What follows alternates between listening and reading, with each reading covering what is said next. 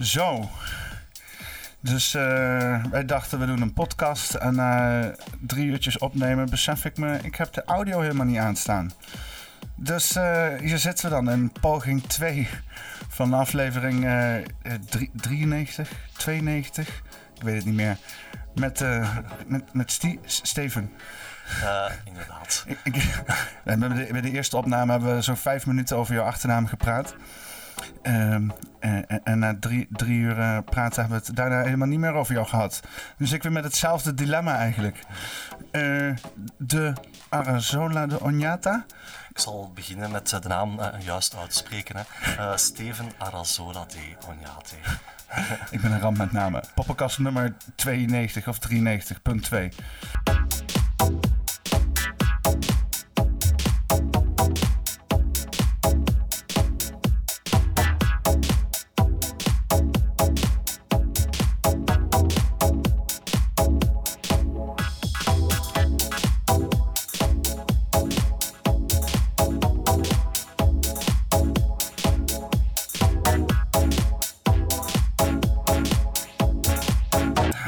We kennen elkaar nu al redelijk goed. We hebben net 3:15 zaten we al, denk ik. Hè?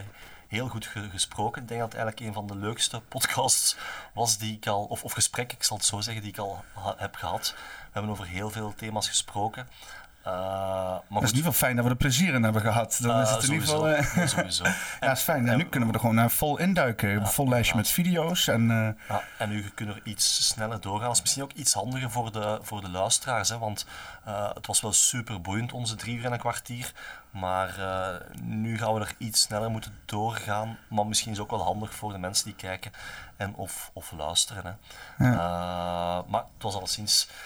Ik kan sowieso nu even in ieder geval fatsoenlijk introduceren, want dat heb ik eigenlijk de eerste keer ook niet gedaan. En dat is dat jij eigenlijk, ja, want daar ken ik je van de podcast Compleet Denkers. Ja, maar je hebt me dus inderdaad al verteld, en je komt van een hele interessante achtergrond, dat je eerst in het leger hebt gezeten en vervolgens ook de politiek in bent gegaan. Dus dat, hoe heb je dat zo ervaren? Wat bedoel je? Nou ja, dat is, want je hebt dus eerst... wat heb je in het leger gedaan? Laat ik daar eens mee beginnen. Nou, ik ben eigenlijk als... ik heb helemaal geen ouders of familieleden die in het leger of defensie zaten. Maar toen ik 17 jaar was, kwamen er mensen van defensie reclame maken op de middelbare school waar ik toen studeerde. En die kwamen een presentatie geven over hoe knap die koninklijke militaire school wel was. Hè. Dat is de KMS. In Nederland is dat de KMA. En ik vond dat vrij mooi om te zien.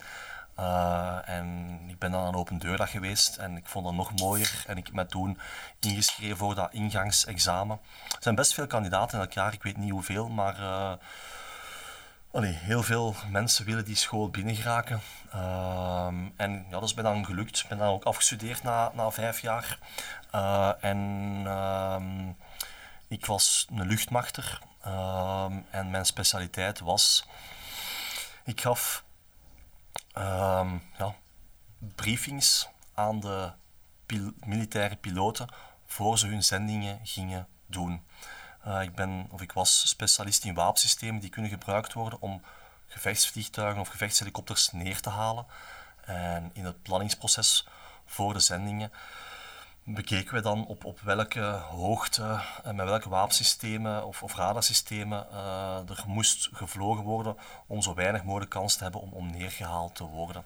En ik heb ook best wel een aantal zendingen gedaan in het Midden-Oosten en in Afrika. Dus ik heb wel een aantal zaken gedaan. En eigenlijk altijd wel redelijk graag gedaan. Ook zelf uitgezonden geweest? Ja, zeker. Dus ja, inderdaad, Midden-Oosten en Afrika. Hè. En het was nota bene want daar hebben we dat straks ook over gehad. Hè.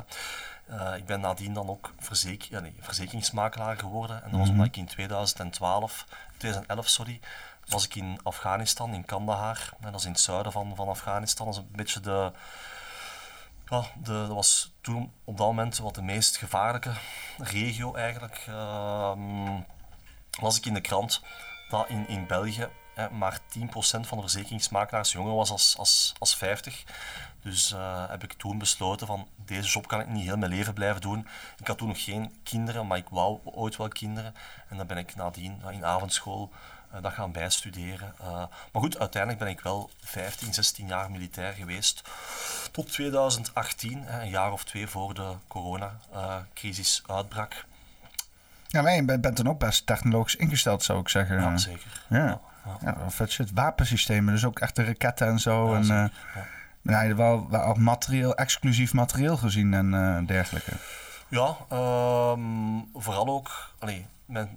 ik heb dat actief, moet ik het zeggen, als militair gedaan tot 2015.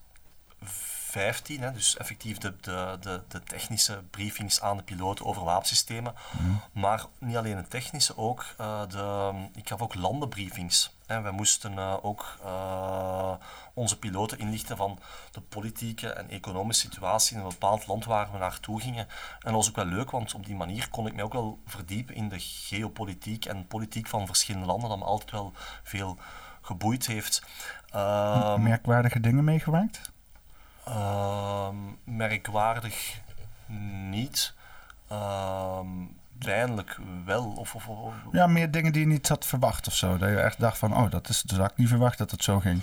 Nee, wat wel het interessante was, mijn laatste 3 jaar dat ik militair ben geweest, was ik actief voor het BACA. Het BACA is de Benelux Arms Control Agency. Ja. Ga ik niet kennen waarschijnlijk. Nee. Of, dat is eigenlijk een agentschap dat is opgericht. Eigenlijk na de Koude Oorlog zijn er verdragen afgesloten tussen Oost en West. Ten einde nooit meer een militair conflict te kunnen hebben tussen NAVO en Warschau-pact. En daar zijn verdragen afgesloten, zoals het CFE-treaty, het Weensdocument, Open Skies. Dus verschillende verdragen die de openheid en transparantie tussen de twee blokken moest verhogen, maar waardoor er ook inspecties konden plaatsvinden tussen de verschillende landen. België heeft die verdragen ook getekend, maar dan, ik denk dat het nu 6, 7, 8 jaar geleden is, heeft België, Nederland en Luxemburg beslist om die inspecties, zowel inkomend als uitgaand, te centraliseren.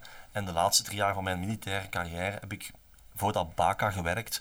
En was super interessant, want ik ben door die job te kunnen doen in heel veel... Sovjet of ex-Sovjet landen geweest om daar wapeninspecties te gaan uitvoeren. Ik vond dat super boeiend. Enerzijds om die wapensystemen te zien, maar vooral ook... Boekraketten en zo? Ook, ja. Maar net daarom, wat ik het mooiste vond van die job was dat je beseft dat we allemaal mensen zijn met onze eigen culturen, gebruiken en gewoonten, maar allemaal willen gewoon het beste voor onze familie en onze omgeving. En die inspecties hadden tot doel openheid en transparantie, maar volgens mij, en dat was nog wat ik als nog belangrijker heb ervaren, is het broederschap dat je hebt door naar elkaar te gaan en samen vodka te drinken en lekker te gaan eten. Want die inspecties, we kwamen toe op een maandag, we zeiden op dinsdagochtend, wij willen die eenheid zien, we gingen daar naartoe, maar om 10, 11 uur werd er al vodka gedronken. En daardoor samen vodka te drinken, word je, dat klinkt stom, vriendjes, maar ga je niet op elkaars kop gaan kloppen. Kreeg je een soort van gunfactor gewoon? Ook, maar dat werkte redelijk goed. En ik deed dat ook heel, heel graag, jammer genoeg.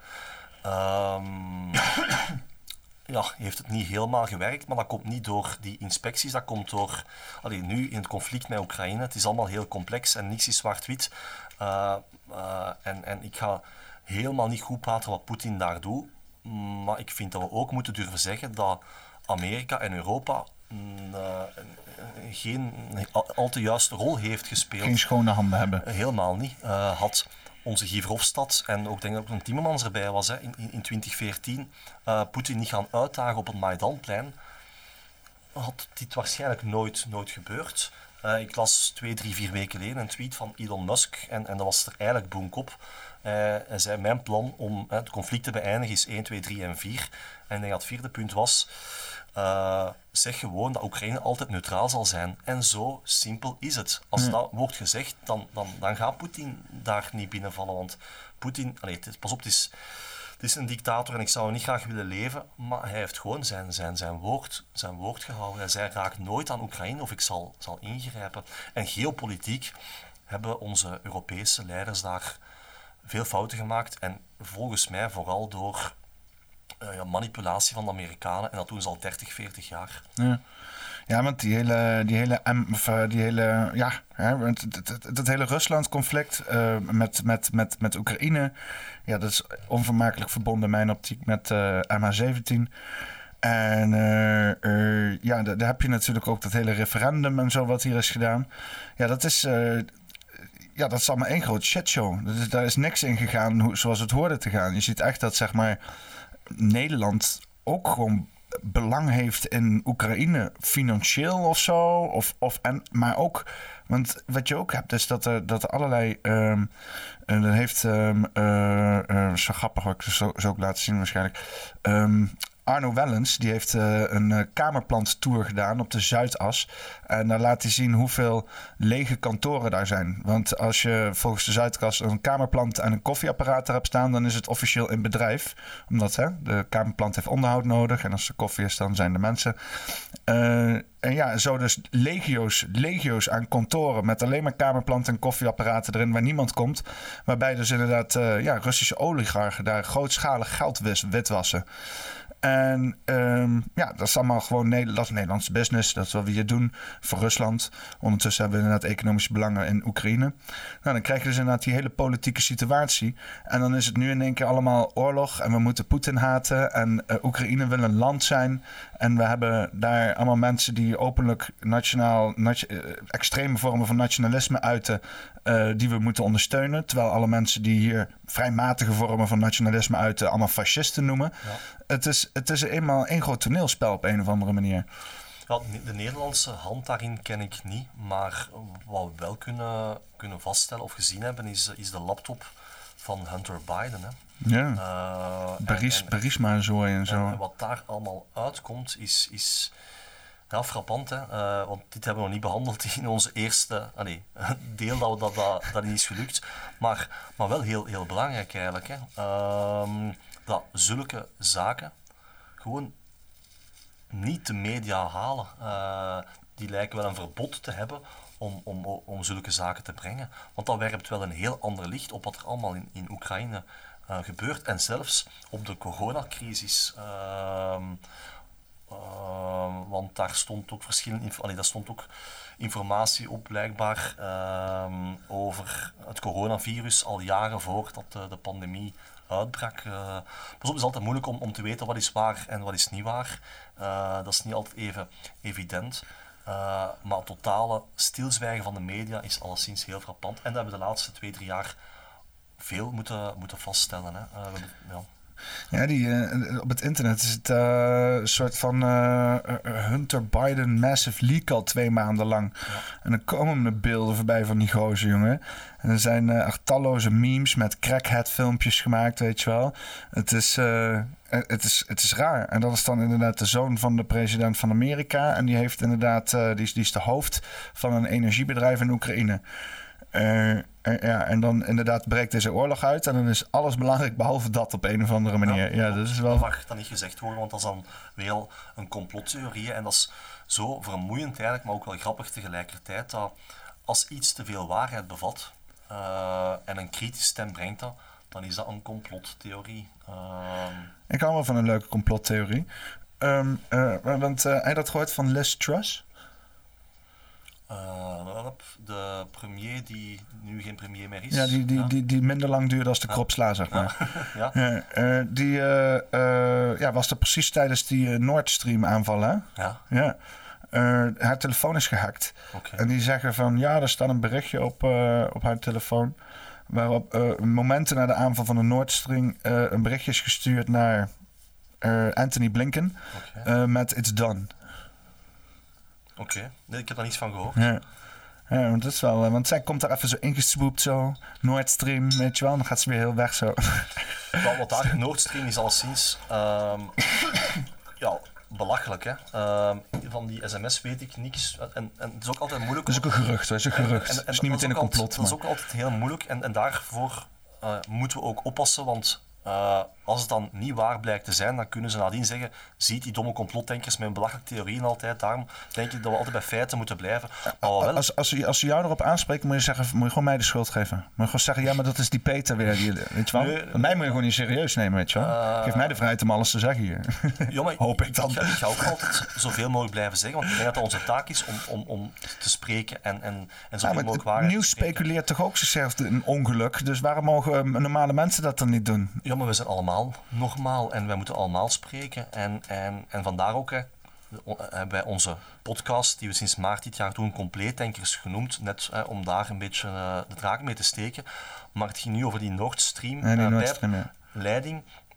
Het is hallucinant, vind ik, dat onze media ons verkocht krijgt dat het Poetin zou zijn die dat gesaboteerd heeft, terwijl hij er helemaal geen voordeel bij heeft. En daarom vond ik dat filmpje wel grappig dat ik een 2-3 weken geleden zag passeren van een Amerikaanse professor, ik ben zijn naam kwijt, op CNBC of zoiets, die live op tv zei van, ja, maar de Amerikanen, wij hebben dat gedaan. Poetin heeft er helemaal geen belang bij. Ja. En die sprak van de Black Hawks die dan gesignaleerd zijn. En ook van, was het Biden die in februari dit jaar zei van, als Poetin Oekraïne binnenvalt, dan gaan wij die pijplines saboteren. Zeg het 7-8 maanden geleden. Dan is waarschijnlijk inderdaad dat berichtje waar ik het over heb, is gewoon Amerika die dat in de schoenen probeert te schuiven van Engeland. Dat is wat er gaande is. Ja, geen idee, maar allez, als je bij de feiten blijft, dan kun je niet anders dan vaststellen dat enkel de VS er voordeel bij haalt dat er sabotage was op die pijplijn. Ja. En dat zijn zaken die onze media niet brengt. En dat is daarom dat het zo belangrijk is volgens mij dat we zulke podcasts blijven maken. Maar, want waarvoor hebben we denk je nog media? Weet je wel, zoals bijvoorbeeld een publieke omroep of commerciële televisiezenders?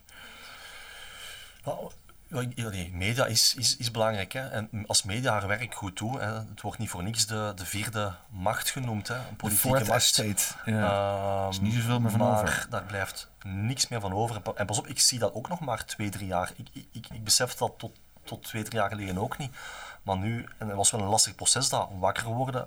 Nu besef ik dat, pas op, niet alles is fout in de media. Maar het is allemaal wel serieus voorgekoud. En in België...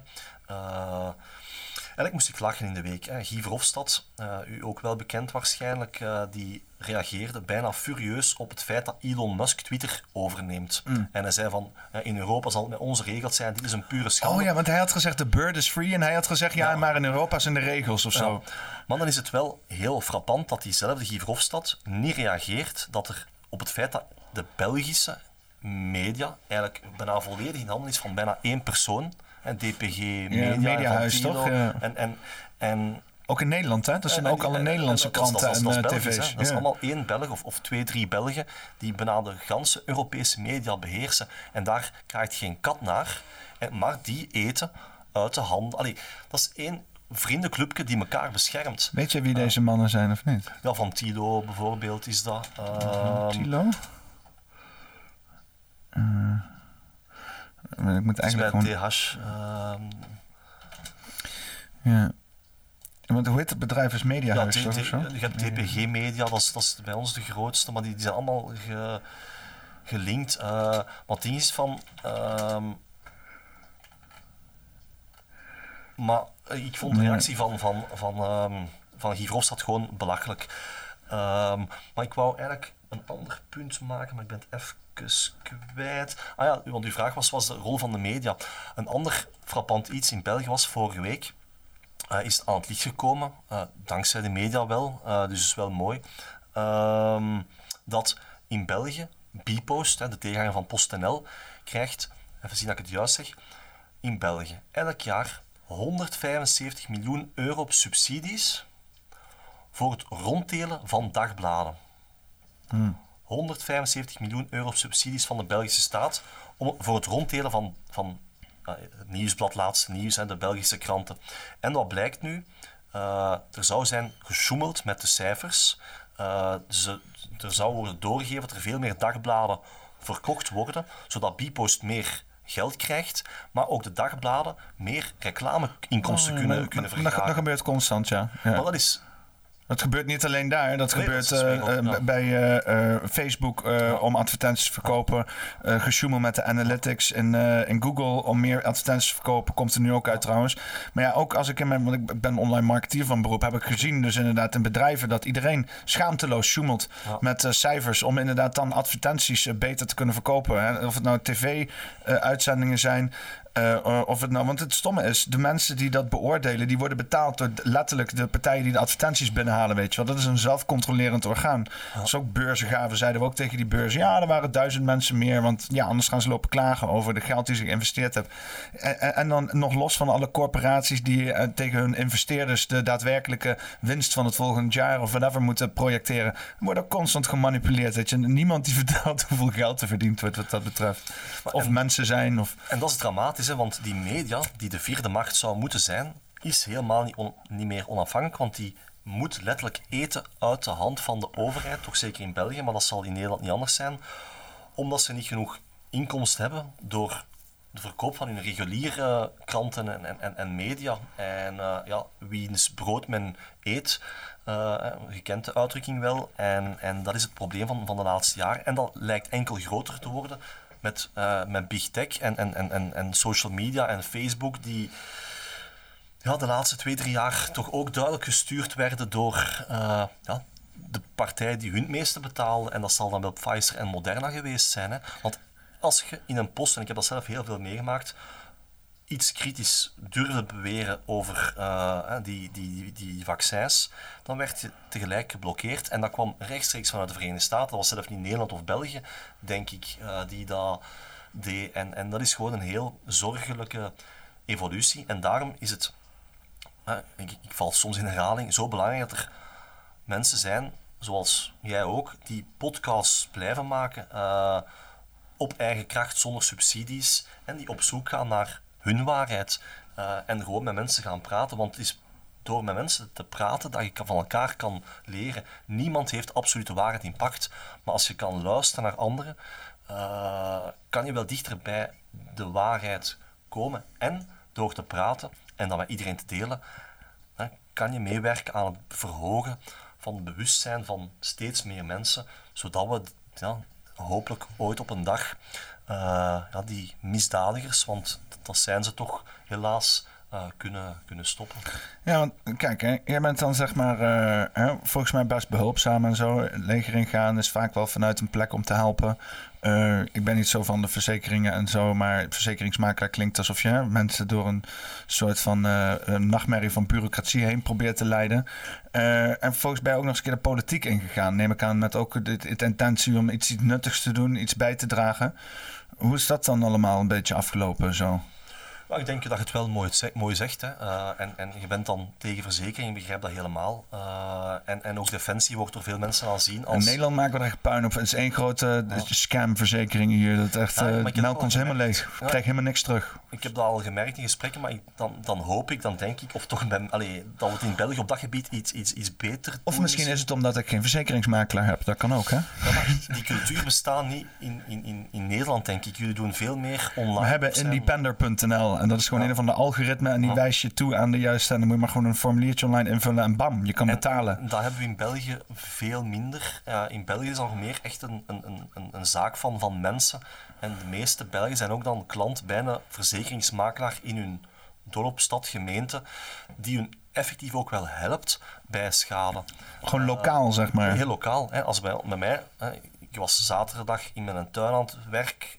En daar kwam een buurman, een man van in de 80, die zei van Steven, mijn wc lekt en die komt gewoon tot bij mij gewandeld. En dan zei ik van we kijken, maandag bellen we, laten we iemand langskomen. En iemand van 80 jaar, die kan geen independer gebruiken. En ik probeer, en ik ben zeker niet perfect, maar ik probeer wel mijn klant als ze schade niet zo goed mogelijk verder te helpen. We hadden het daar straks al over gehad, hè, in de versie die is mislukt. Nummer 1. Nummer 1. Ik haal weinig voldoening nog uit particuliere klanten. Dat is eigenlijk niet zo moeilijk, maar ik vind het wel leuker om voor bedrijven die wat groter zijn te gaan kijken wat hun risico's zijn.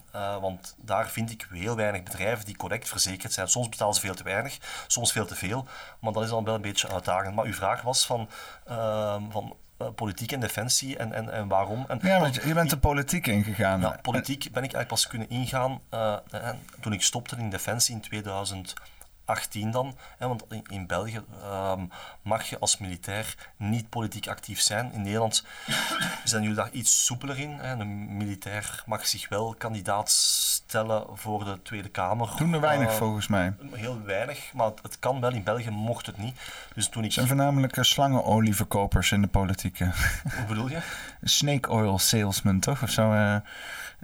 Mensen die gebakken lucht verkopen. Mensen die politiek willen ingaan? Of... Ja, we hebben heel veel mensen in de politiek die politiek hebben gestudeerd, laat ik het zo zeggen. Ja. Ik heb geen politiek gestudeerd. Maar wat vind je van dat fenomeen? Is dat in België ook gaande? Veel mensen die politiek hebben gestudeerd? Ik denk in België dat er vooral... maar ik denk dat in Nederland ook wel hetzelfde is hoor. Dat er heel veel mensen zijn die rechten hebben gestudeerd die in de politiek terechtkomen. Maar om daar even op in te gaan, ik denk dat de meeste mensen die in de politiek gaan, ongeacht welke strekking ze hebben, links, rechts, midden, whatever, dat die dat meestal wel doen met de juiste intenties. Vooral omdat je moet niet voor het geld in de politiek gaan. Natuurlijk, de ministers en staatssecretarissen die verdienen schandalig veel geld voor hetgeen ze moeten doen. Maar bijna niemand raakt daar. En het is eigenlijk ook peanuts in vergelijking met wat een topsporter verdient. Ja. De Mark Rutte, wat zal die hebben? Een 10.000 euro per maand of zoiets. Die de human resources bij, hoe heet die grote voedsel bij Unilever. Unilever? Ah nee. Ja, Unilever, ja. Hij was de human resources bij Unilever. En nu is hij human resources van Nederland. Van Nederland. Goed, op dat opzicht, het kan zijn, Ik heb mijn bedenkingen bij Mark Rutte. We kunnen het misschien zelfs nog over hebben. Want die zit duidelijk in een bepaald kamp. En ik denk zelf dat hij wordt gechanteerd met bepaalde zaken. En daarom heel braaf in de pas loopt. Maar puur voor het geld verdient hij, ik zeg maar iets, 10, al is het misschien zelfs 20.000 euro per maand. Onze Belgische topvoetballers, ik denk aan Hazard, De Bruyne, verdienen... wat is het, een 150.000 euro per week. Dus puur voor het geld moet je niet in de politiek gaan. Natuurlijk, niet iedereen kan voetballen, gelijk Hazard en de Bruyne. Maar ook CEO's van multinationals. Uiteindelijk, als je premier kunt worden, zoals Mark Rutte of Alexander De Croo, zit je in een netwerk waar veel meer geld te rapen is. En die kunnen, als die willen, beginnen die morgen als CEO van... een of ander multinational en die gaan nog veel, veel meer verdienen. Dus het gaat volgens mij niet om geld, maar puur om macht. En die mensen hoeven ook niet zorgen te maken over hun toekomst of zo. Hè? Die verdwijnen in een of andere superconstructie en er wordt bakken geld naartoe gesmeten. En die gaan zich nooit meer zorgen moeten maken. Maar het ding is van, voor het geld doen ze het volgens mij niet. Maar eerst ging het over de intentie. Want de meeste mensen volgens mij die met politiek beginnen, doen dat echt om de juiste reden. Want in gemeentepolitiek verdien je 2 keer niks. Ik heb het zelf ook gedaan. En dat is een 150 euro per maand. Ik denk dat dat in Nederland niet veel meer zal zijn. En als je daar je werk goed doet en die gemeenteraad goed voorbereid, dan ben je daar uren mee bezig en dan verdien je... je kan beter op café pinten gaan tappen, dan houd je meer over dan dat je politiek actief bent. Ja. Het probleem is, volgens mij, zowel in België als Nederland, ene keer als je die top wil bereiken, dat je blijkbaar wel bij een bepaald clubje moet horen om minister te kunnen worden. We hebben dat straks ook al besproken. In België was het heel frappant. We hebben een nieuwe regering gevormd in september, oktober 2020. Het eerste coronajaar, we hadden de eerste lockdown gehad. Het was zomer, iedereen dacht, joepie, het is gedaan. Dan kwam er een nieuwe regering. En 2 van die ministers die werden aangesteld, zijn de minister van Volksgezondheid en de minister van Binnenlandse Zaken, waren niet verkozen. Dat zijn politici die niet eens hadden meegedaan aan de verkiezingen. En de minister van Volksgezondheid was Frank van den Broeke. Dat was een een minister die, of een man die 15, 20 jaar geleden was uitgegooid uit de politiek omdat iedereen wist dat hij geld had verbrand, had gesjoemeld, een fraudeur is. En vanuit het niks wordt die terug bovengehaald en wordt die minister van Volksgezondheid in de volle coronacrisis. De tweede minister die niet verkozen was, was de minister van Binnenlandse Zaken, Annelies Verlinde. Was nooit politiek actief en opeens vanuit het niets wordt die minister van Binnenlandse Zaken. En daar stel ik me dan wel vragen bij. En die doen niet mee aan verkiezingen. Je hebt enorm veel mensen in België en Nederland die zich willen inzetten voor hun eigen gemeente, die aan politiek willen doen, maar die geraken nooit in die topposities, in die topfuncties. Je moet blijkbaar bevriend zijn met een bepaald clubje en dan ben je daar wel welkom. Ja, want ben je ook niet wel eens uitgenodigd of zo voor bepaalde zaken of iets? Of mensen in je omgeving die uitgenodigd waren voor bepaalde zaken? Je hebt het dan over vrijmetselaarsstoestanden? Nou ja, gewoon clandestine verenigingen. Nee, obscure organisaties. Also, ik moet wel toegeven, hadden ze mij toen... Alleen, ik was toen totaal niet op de hoogte. Ik heb de laatste maanden wel wat in verdiept. Daar hebben we dat straks ook over gehad. Maar als ik naar mezelf kijk, pre-corona, ik had het goede profiel. En hadden ze mij toen aangesproken om in zo'n clubje te gaan, is de kans misschien wel groot dat de steen van toen daar wel voor was gevallen. Waarom? Omdat ze dat... Nu heb ik dat... Ik heb daar veel over gelezen. Jij ook, als ik het goed begrepen heb. Ze pakken dat heel tactisch aan. En in het begin, ze geven je voordelen. Je leert mensen kennen. Je gaat ook zakengewijs opportuniteiten krijgen als je in die kringen terechtkomt. Door in die kringen terecht te komen ga je een bepaalde plaats krijgen op een verkiezingslijst. Ze maken je afhankelijk van hen. Maar ik vrees, ik geef dat ook wel toe, ik denk, moesten ze me daar in de periode 2018-19, toen ik pas met politiek begon, maar het eigenlijk wel vrij goed deed, als onbekendeling voor gevraagd hebben. Ik denk wel dat ik in de val was getrapt, omdat ik graag naar feestjes ging, graag iets dronk. En zo begint dat. Hè? Want uiteindelijk, nu weten we wel beter hoe dat die vrijmetselaars en andere clubjes werken. Die selecteren de mensen. Ze geven ze wat voordelen. Ze geven ze wat te veel drank. En op die activiteiten gebeuren al een keer zaken die niet door de beugel kunnen. Maar altijd wordt het gefilmd. En zo worden die mensen chanteerbaar en kun je daar misschien zelfs nog over zeggen, over verder op ingaan wat er allemaal gebeurt. In het Russisch zeggen ze compromat. Dat. Jasna, joh. Ja, maar het is wel... Maar ik ben zelf nooit benaderd geweest. Maar heb je ook niet retroactief, zeg maar? Want ik kan me voorstellen, zeg maar, wat je niet weet, dat zie je ook niet. Want dat heb je die term dan. Als je het eenmaal weet, dan zie je het ook. Ja. Dat je retroactief terugkijkt op bepaalde periodes of personen waarvan je denkt, daar zou best nog wel eens... En dan hoef je niet namen te gaan noemen of zo. Maar gewoon, hoe zichtbaar is dat, weet je wel? Heb je daar echt totaal, niks van? Het is totaal niet zichtbaar, want ik was echt... ik ben pas in 2018 dan politiek actief geworden. En ik was heel snel bevriend met de Belgische toppers, of de toppers van de partij waar ik in zat. Ik zat bij de VLD, dat zijn de Vlaamse liberalen. En in Nederland hebben jullie de D66 en PVV, links- en rechtsliberaal. In Vlaanderen hebben wij maar één liberale partij.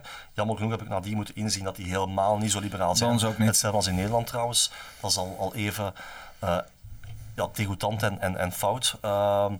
Maar in die periode heb ik een aantal mensen die toen minister waren en nog altijd zijn, redelijk goed leren kennen. En ik was oprecht overtuigd van hun juiste intenties. Ik was wel heel snel verbaasd over het... Dat klinkt heel arrogant, maar over hun niveau. Want ik kwam uit defensie. Zelf al een beetje proberen te ondernemen. En ik stelde vast dat die ministers helemaal niet zo intelligent waren. Op tv worden dan voorgesteld als mensen die dossiers kennen, maar uiteindelijk kennen die bijna niks. Die hangen volledig af van het werk van hun kabinetten. En ik was vooral verbaasd over het lage niveau van die mensen. Zou bijna zeggen dat iedereen het zou kunnen doen? Tuurlijk.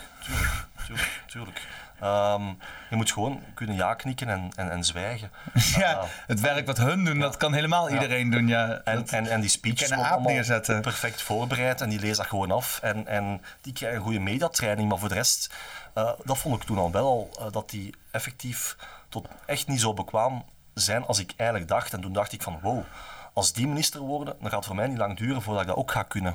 Dus ik zal braaf mijn ding doen. Ik heb dat ook gedaan. Tot september, oktober 2020, toen de tweede lockdown werd afgekondigd, zei ik van no fucking way, deze wil ik niet. Deze is zo fout voor onze economie, voor ons mentaal welzijn. En ik ben beginnen uit te spreken en dan ben ik ook wel verguisd door die partij. Hebben ze mij gezegd van Steven, houd je mond of we gaan u buiten smijten. Ze hebben me gedurende een jaar blijven proberen de mond te snoeren, maar als je tegen mij zegt doe dat niet, dan ga ik dat juist nog meer doen. En dan heb ik uiteindelijk zelf ontslag genomen, bijna een jaar later, in juni 2021. Ik was voorzitter van de lokale afdeling van de gemeente waar ik woonde. Dat was geen gemakkelijke periode, omdat ik deed dat wel met hart en ziel. En ik was echt een liberaal in hart en ziel, maar dat deed mij heel veel pijn. Overal haar. Mannenproblemen zijn dat. Het is bijna weg, het is weg. Het deed mij toen pijn, want ik was toen nog niet zo wakker als ik nu ben. Ik vond het heel jammer en fout dat je binnen een liberale partij niet kon en mocht uitkomen voor je eigen mening. En ik heb dat wel blijven doen. En het besef dat wat er eigenlijk in de wereld speelt, is eigenlijk dan begonnen. Want ik was toen geen lid meer van een politieke partij. En ik heb toen nog meer opengesteld voor zaken die vaak worden bestemd als complotten dan. Maar eigenlijk is dat super gek, weet je. Want jij hebt een soort van... Want ik heb zeg maar een soort van aan de zijlijn gezeten mijn hele leven. Ik ben een computernerd, ik heb achter mijn computer gezeten. Ik bekijk mijn hele wereld door dat kutdoosje heen. Maar ben dus al vrij lang op de hoogte van al dat soort... laten we het geruchten noemen. Want eigenlijk zijn het ook gewoon geruchten. Hè? Dat hele complotten ding is niks anders dan een complot van de CIA... om het woord complotten tegen te gaan. Dus, maar ja, in ieder geval... ik leef en adem die shit. Maar als een soort van parallel ding... Ik heb het nooit serieus genomen... want het was een soort van... tv voor mij of zo. En de rest... Maar echt sinds die pandemie ben ik het echt tot me gaan nemen... op een manier van... ik ga het nu eigen maken... en ook echt als kennis beschouwen, zeg maar. Maar het grappige is dat jij precies in die wereld hebt rondgelopen... waar het in mijn optiek allemaal over gaat. Defensie, geopolitiek, de politiek, weet je wel. En dat het daar, zeg maar, niet de antwoorden te vinden zijn, weet je wel. Het is op een of andere manier lijken wel het overzichtsschema... het ene manier waarbij je zeg maar enige waarheidsvinding kan doen... waarbij ook heel veel mensen best wel eens zijn over wat we allemaal zien op het internet... is op het internet. Is over inderdaad al die complotten te gaan bestuderen, want dat is het. Hè? We weten allemaal dat we een complot bestuderen. In ieder geval, sommigen die zijn wel heel beïnvloedbaar... en dat is inderdaad een probleem, maar dat is eigenlijk... Hè?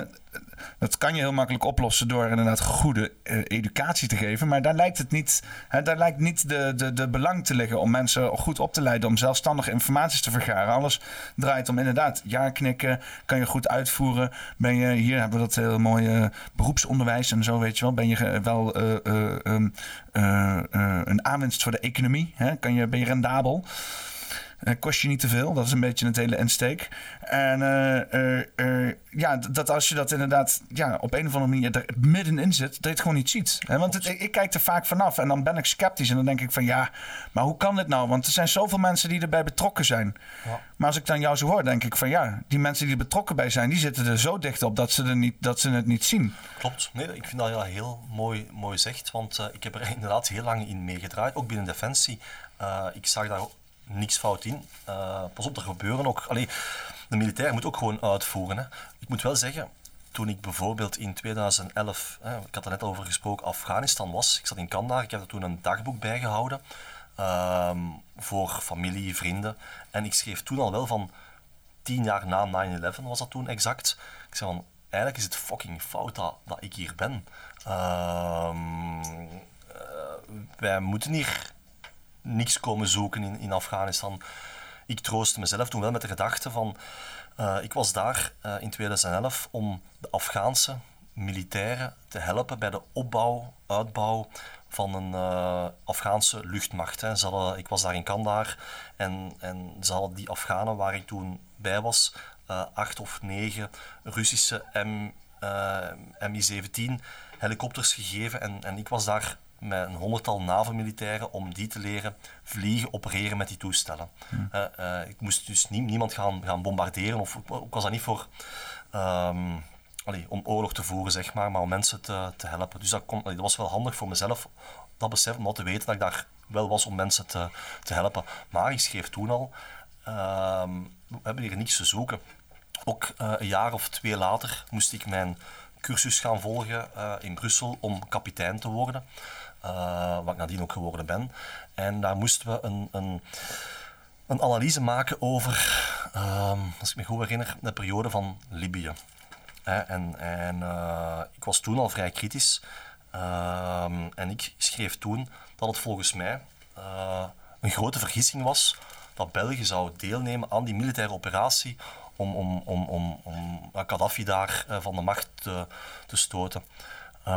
Op dat moment dacht ik van shit, dat is niet intelligent, want ja, ik wil hier wel slagen en kapitein worden.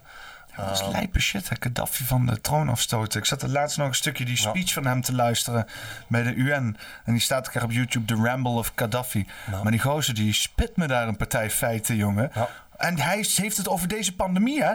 Hij heeft het fucking... Hoe lang is het geleden? 6 jaar geleden of zo? Nee, langer. Ik denk dat 2013 is. Ja, fucking 7 jaar geleden. Of 8, 9. We zitten al 2020. 9 jaar geleden heeft hij het hierover. Het patenteren van virussen. Ja. Big Pharma die de wereld overneemt. Amerika die daar zijn slaatje uitslaat en op te onderdrukken. Hij heeft de hele toekomst de afgelopen 10 jaar heeft hij gewoon voorspeld. En die man zat er ook gewoon in, hè? Want hij was de grootste vriend van alle Europese regeringsleider. Stond op een bepaald moment dat hij te ver ging en dan moest hij weg. En ik wist toen niet, ik begreep toen niet in wat voor een wereld wij leefden. Nu zie ik het al, denk ik, veel duidelijker, maar ik kan uiteraard helemaal mis zijn.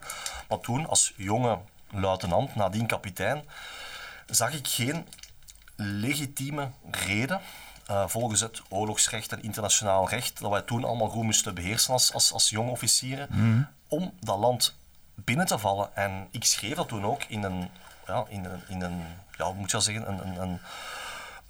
een test die we moesten maken, of een tekst die we moesten schrijven om te kunnen promoveren. En ik was, denk ik, de enige van heel de groep die schreef, ik vind dit een grote vergissing. En ik moet wel zeggen, ik was heel verbaasd nadien. Ik had bijna het maximum van de punten, dus ik had wel van die prof de beste punten gekregen, dus die zat blijkbaar wel op dezelfde lijn. Dus om al te zeggen van, ik ben altijd militair geweest, deed dat super graag, maar ik ben altijd wel een kritisch persoon geweest, maar ik deed dat wel oprecht graag. Ik was graag militair. Als ik op café kwam, want ik heb lang zowel militair geweest als verzekeringsmakelaar. Als iemand me vroeg, wat doe jij? Ik ging nooit zeggen, ik verkoop verzekeringen, want ja, dat is de meest saaie job die er is natuurlijk. Maar militair was wel aangenaam. Ik heb ook altijd mijn hart en ziel gedaan. En ook nadien, want daar ging je vragen over, in de politiek heb ik eigenlijk niks fout gezien, want integendeel, ik was een nobody, niemand kende mij, maar ik heb wel 2, 3 jaar hard gewerkt en van nobody was ik na 2, 3 jaar wel bevriend met een... bevriend is te stevig, maar had ik een goede relatie. En had ik de telefoonnummers van verschillende Belgische ministers waar ik iets naar kon sturen en ik kreeg antwoord. Dus dat was ook eigenlijk het bewijs dat je geen vrienden moest hebben, want ik kom niet uit een politiek gezin. Ik ben stomweg met politiek begonnen en door hard te werken was ik wel vrij snel eigenlijk al bij de bijna top. Ik was nog niet bekend, maar had ik braaf gebleven en mijn mond gehouden, had ik wel bij de volgende verkiezing 2024 waarschijnlijk in het parlement gezeten. En je hebt natuurlijk ook gewoon uitmuntende credentials wat dat betreft. Hè. Ik heb een mooie achtergrond, hè. Ik heb een speciale naam. Dat helpt al een beetje. Militair geweest, inderdaad in het buitenland geweest, verschillende zendingen gedaan, gevochten voor het vaderland, zelf een bedrijf uit de grond gestampt. Ik geef mensen werk. De meeste politici die hebben van hun leven nooit gewerkt. Nee. Jij zou minister-president van België moeten zijn, als ik het zo hoor. Ja, dat was mijn doel toen. Zou je dat nog steeds ambiëren? Ik weet het niet, ik vind het moeilijk, ik zou het heel graag doen. Zou je de complotpartij willen oprichten? Complotpartij, het ding is van... Ja, misschien eerder de partij van de waarheid, ik zit zelf wel eens gewoon na te denken hoor. Niet super serieus, maar wel eens, want ik kijk heel veel politiek en zo. Ja. En ik kijk ook naar het werk van de FVD en dergelijke. En ik vind het mooi dat een beetje soort van een gestrekt been inkomen. En je ziet die laatste tijd, we hebben het over reptilians, Thierry Baudet. En dat Vladimir Poetin de Dark Knight is van het volk van Europa, dat soort dingen. Dus die zit ook wel flink te pushen, weet je wel. Maar ik zit dan toch te kijken zo van, ja, je zou het feit dat je het hele proces nog serieus neemt, zeg maar, dat is wat ook, ja, weet je wel, als je daar zeg maar een satirische partij in zou kunnen krijgen, iemand die dus inderdaad een soort van wraak van het volk, weet je wel, waar al die mensen mee moeten dealen. En dat je dan iets erin plant wat gewoon schade aandoet aan het hele politiek proces. Al die regels daarin allemaal weglapt, allemaal dingen blootlegt. Weet je wat Trump deed, weet je wel? Alleen dan in een hoe noemen we dat meer? Een precision nuclear device, weet je wel. Trump is meer een kernbom, alleen dan moet je zeg maar die bommen waar ze zo bang voor zijn. Ja, Trump was een kernbom, dus daar moest hij ook zo snel mogelijk weg. Hè. Maar over Thierry Baudet, die uitspraak van reptilians heb ik niet gevolgd. Ik heb wel nadien gehoord, gezegd heeft dat dat eerder... Ja, niet reptilians trouwens, want dat zeg ik fout. Reptielen was het. En die heeft hij dus later gezegd van, dat bedoelde ik bijbels. Maar dat heb ik gemist, maar... Wat ik wel gezien heb van Thierry Baudet de laatste twee jaar, vond ik over het algemeen wel heel sterk. En ik denk dat we meer politici nodig hebben als Thierry, die de waarheid durven benoemen, of toch tenminste hun waarheid. Want het moet eigenlijk niet om de waarheid gaan, maar uiteindelijk heeft iedereen het recht, en zeker een volksvertegenwoordiger, om te zeggen wat hij denkt dat correct is. Al zou dat, en ik denk niet dat het zo is, maar al zou Thierry de grootste bullshit verkondigen, hij is burger en bovendien Kamerlid en hij heeft het recht op zijn spreektijd en die mag hij benutten hoe hij wil volgens mij. Ik denk niet dat hij zeer verkondigt. Ik heb die heel veel horen tussenkomen in de Tweede Kamer, net als Gideon trouwens, op een briljante manier. En dat waren geen complotten. Over complotten gesproken. En dan Gideon heeft dan ook gehad over die kinderen en kinderverdwijningen. Dat wordt allemaal heel makkelijk in die complothoek geduwd. Maar we hebben, denk ik, nood aan nog meer politici als Gideon en Thierry, die met feiten komen en die de mensen willen bewustmaken van de problemen die er spelen. Nee, ik heb altijd het idee, want het is een beetje een soort van, ja, jouw bullshit wel, mijn bullshit niet. Want als er iemand bullshit verkondigt, dan is het kabinet wel en zo. Akkoord. Maar wat het probleem is, dat ze alles zitten te labelen als gevaarlijk tegenwoordig. Hè? Het is iedereen, alles is zo gevaarlijk. Gevaarlijke spraak. Wij zijn gevaarlijk voor elkaar. Alles is gevaarlijk. En om bij spraak te blijven. Wat is gevaarlijke spraak? Dat is een heel goede vraag. Voor mij persoonlijk kan spraak nooit gevaarlijk zijn. En ik vind daarom die freedom of speech ook zo belangrijk. En die wordt meer en meer beknot. En zeker naar mensen toe die te veel waarheid brengen. Hè. Een voorbeeld is van, we zijn met ons podcastkanaal begonnen in maart dit jaar op YouTube. Ons eerste kanaal kunnen we nu al niet meer gebruiken. We hadden daar al best veel abonnees op. 3 weken geleden hebben we een tweede YouTube-kanaal moeten starten, waar we dan opnieuw zijn begonnen. Voor alle abonnees, anders konden we alle abonnees niet kwijt. Maar wat ik dan wil zeggen is van, we zijn dan ook begonnen met het spreekuur. Dat is een alternatief dat we ook via YouTube brachten, maar je vindt maar 1 aflevering terug, denk ik, van de 9 die we al gemaakt hebben. De rest is er allemaal afgegooid. Waar we artsen die niet meegaan in het overheidsnarratief van de laatste 2 jaar aan het woord laten. En die kunnen we enkel streamen op Rumble, waar er geen censuur is. Dus, ga naar Rumble. Ik weet dat het een kut interface is, maar ga naar Rumble.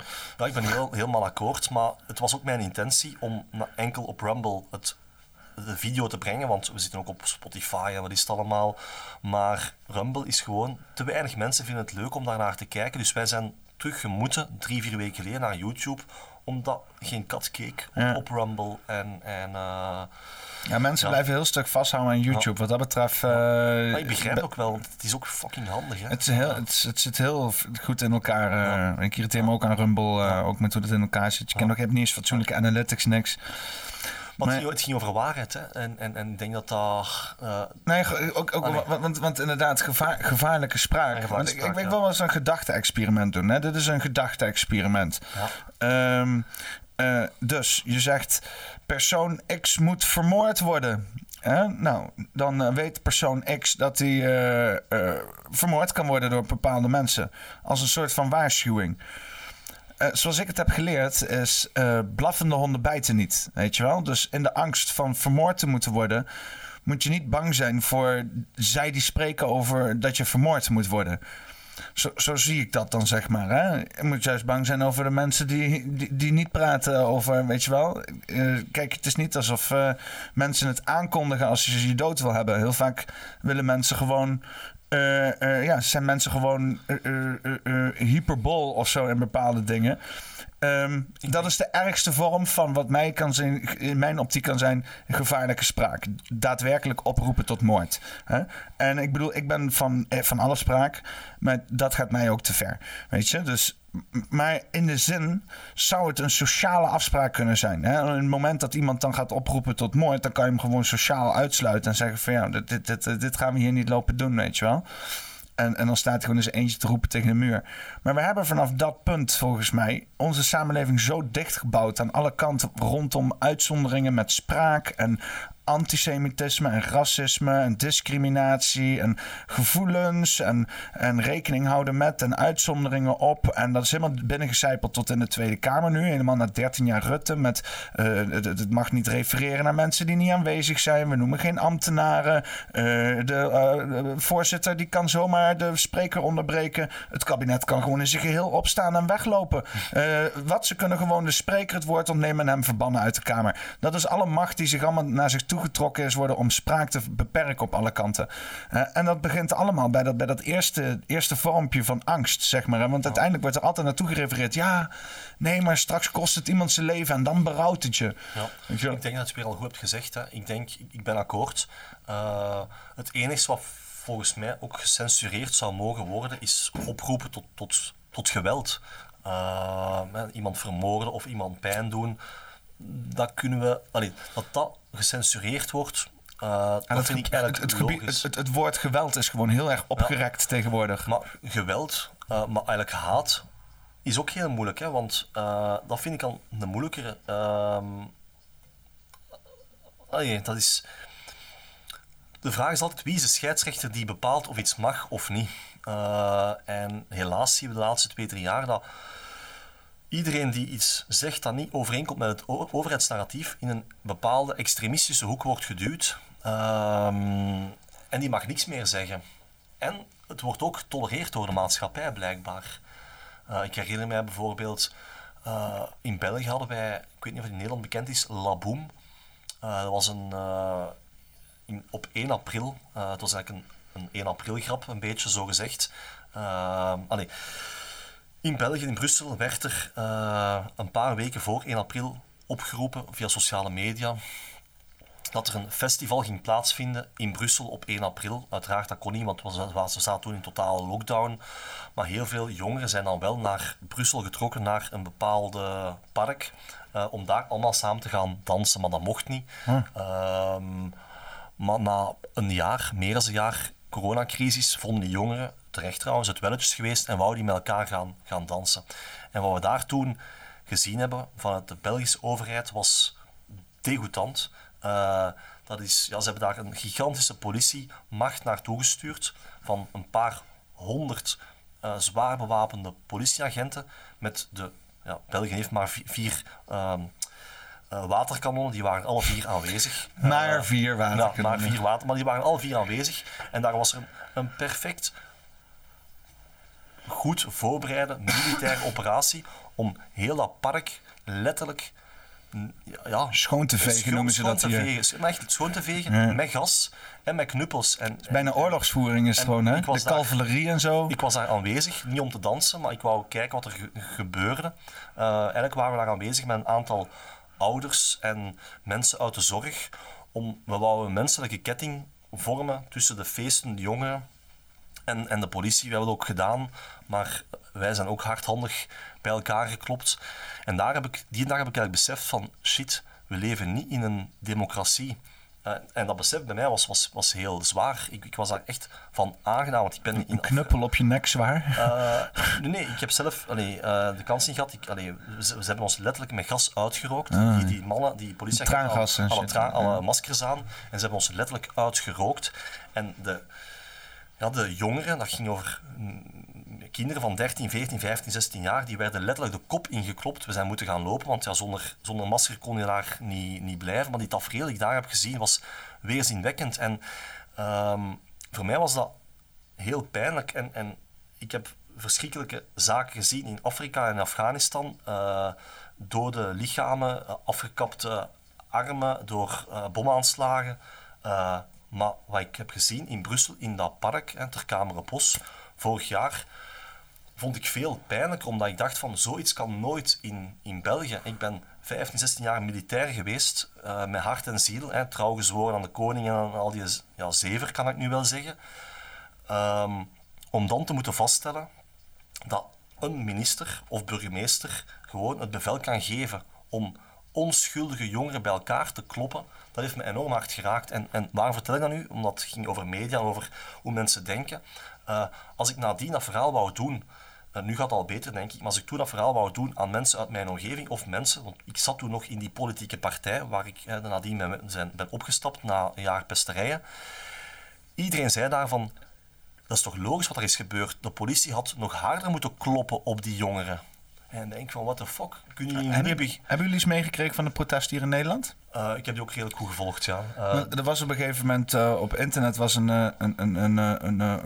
meme, een stemming gaande, zeg maar, over een webcam op de spuit, op de spuitkanon. Omdat mensen er zo van genoten dat protesters werden weggespoten. Ja. Zot, hè? Ja, het is, die protesten hebben mij wel extra over die schreef heen gepusht, weet je wel. Toen ik zag hoe lelijk mensen konden zijn tegen gewoon fucking mensen, weet je wel. Dat is echt zot. In combinatie met dat ik zelf ook wat shit hier heb ervaren, dat ik ook gewoon, want ik wou naar die protesten toe. Ik denk, nou, wie zijn deze mensen dan, weet je wel, die zo belachelijk gemaakt worden. Ik wou dat gewoon mijn eigen ogen zien, maar ik werd geweigerd, want het plein was afgezet. Er stonden 200 mensen op een plein van 5000 en dat was een gevaar voor de volksgezondheid. Dus hadden ze de halve provincie aan politieknokploeg ingehuurd om dat plein af te zetten. Wel met de romeo's, hè? Met de nodige romeo's erbij. Nou ja, ik kwam gewoon verhaal halen en ze wimpelden me heel asociaal af, dus toen ik weg riep ik iets te hard wat een nazi staat. En toen pakte ze me op. Zei ze, je noemt me nazi's. Ik zei, ik ken hem niet. Zegt hij, ja, vecht het maar met de rechter uit.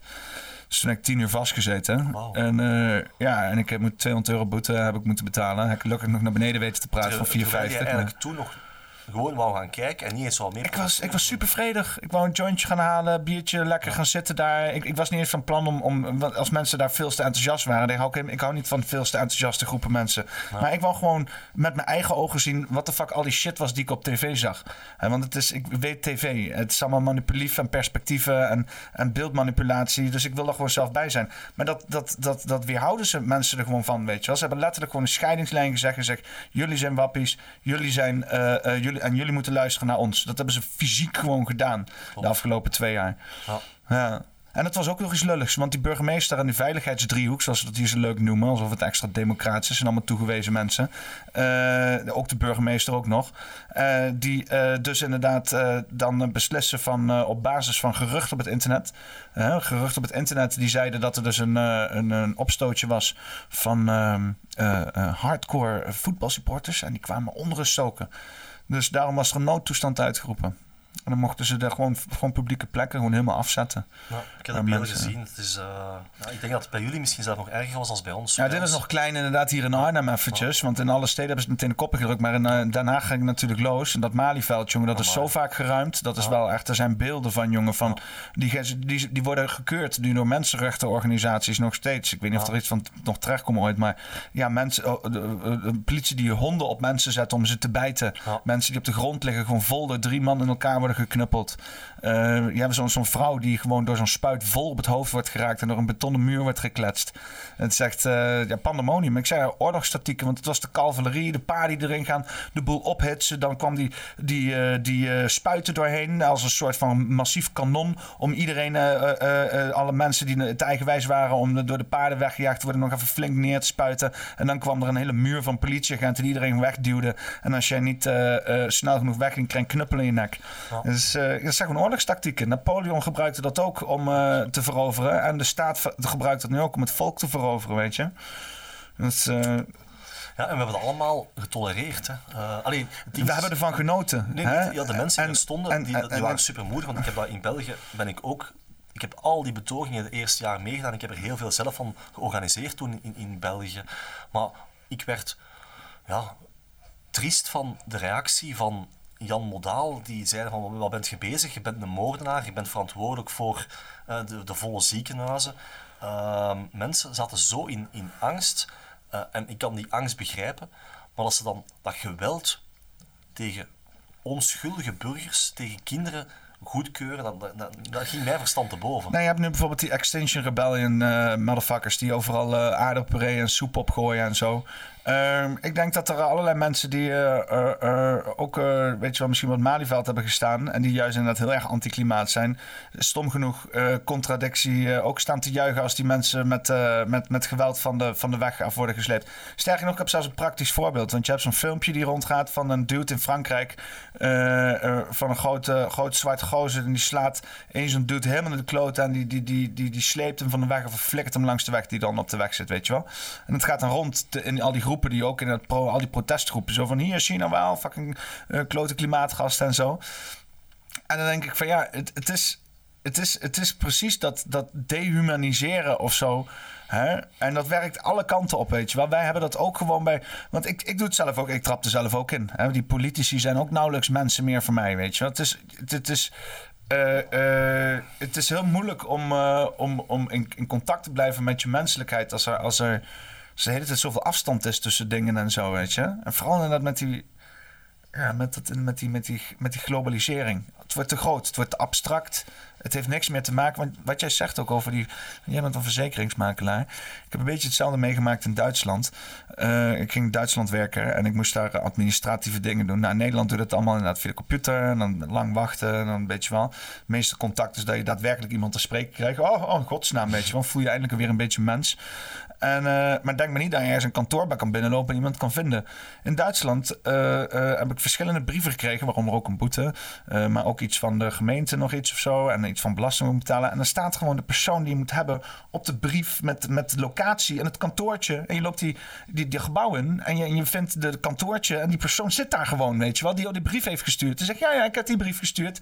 Ik stond er in Duitsland en ik denk, wat? Iemand die daadwerkelijk soort van moeite doet in zijn dag om mij persoonlijk te bereiken, die ik dan persoonlijk kan aanspreken in de overheid. Wat een luxe, weet je wel. En het is in eerste zin is heel primitief, omdat je denkt van, ja, ik kan ook hier thuis vanaf mijn stoel zo blablabla doen. En dat is leuk als je weet hoe het werkt. Maar als je me opstart of in nieuwe systemen zit, wat tegenwoordig een beetje elke jaar is er weer een nieuw kutsysteem wat opgetuigd wordt. Het is helemaal niet fijn om zo gedistanceerd te zijn van alles en zo. En alles zo digitaal te hebben. En het eist echt een tol, denk ik, op mensen op een of andere manier. Als je dan in die Sustainable Development Goals zit en al die ambities die ze aan het doen zijn. We zijn er nog helemaal niet klaar voor. Ja, klopt. Nee, dat is een zorgwekkende evolutie. Hè. Het moet allemaal terug meer menselijk, meer lokaal. Maar ja, dat besef, dat zal wel komen hoor. Ik denk wel dat we het allemaal gaan kunnen keren, maar sommige mensen hebben nu eenmaal meer tijd nodig. Ik kijk naar mezelf. Mijn ogen zijn ook pas opengegaan de laatste twee jaar.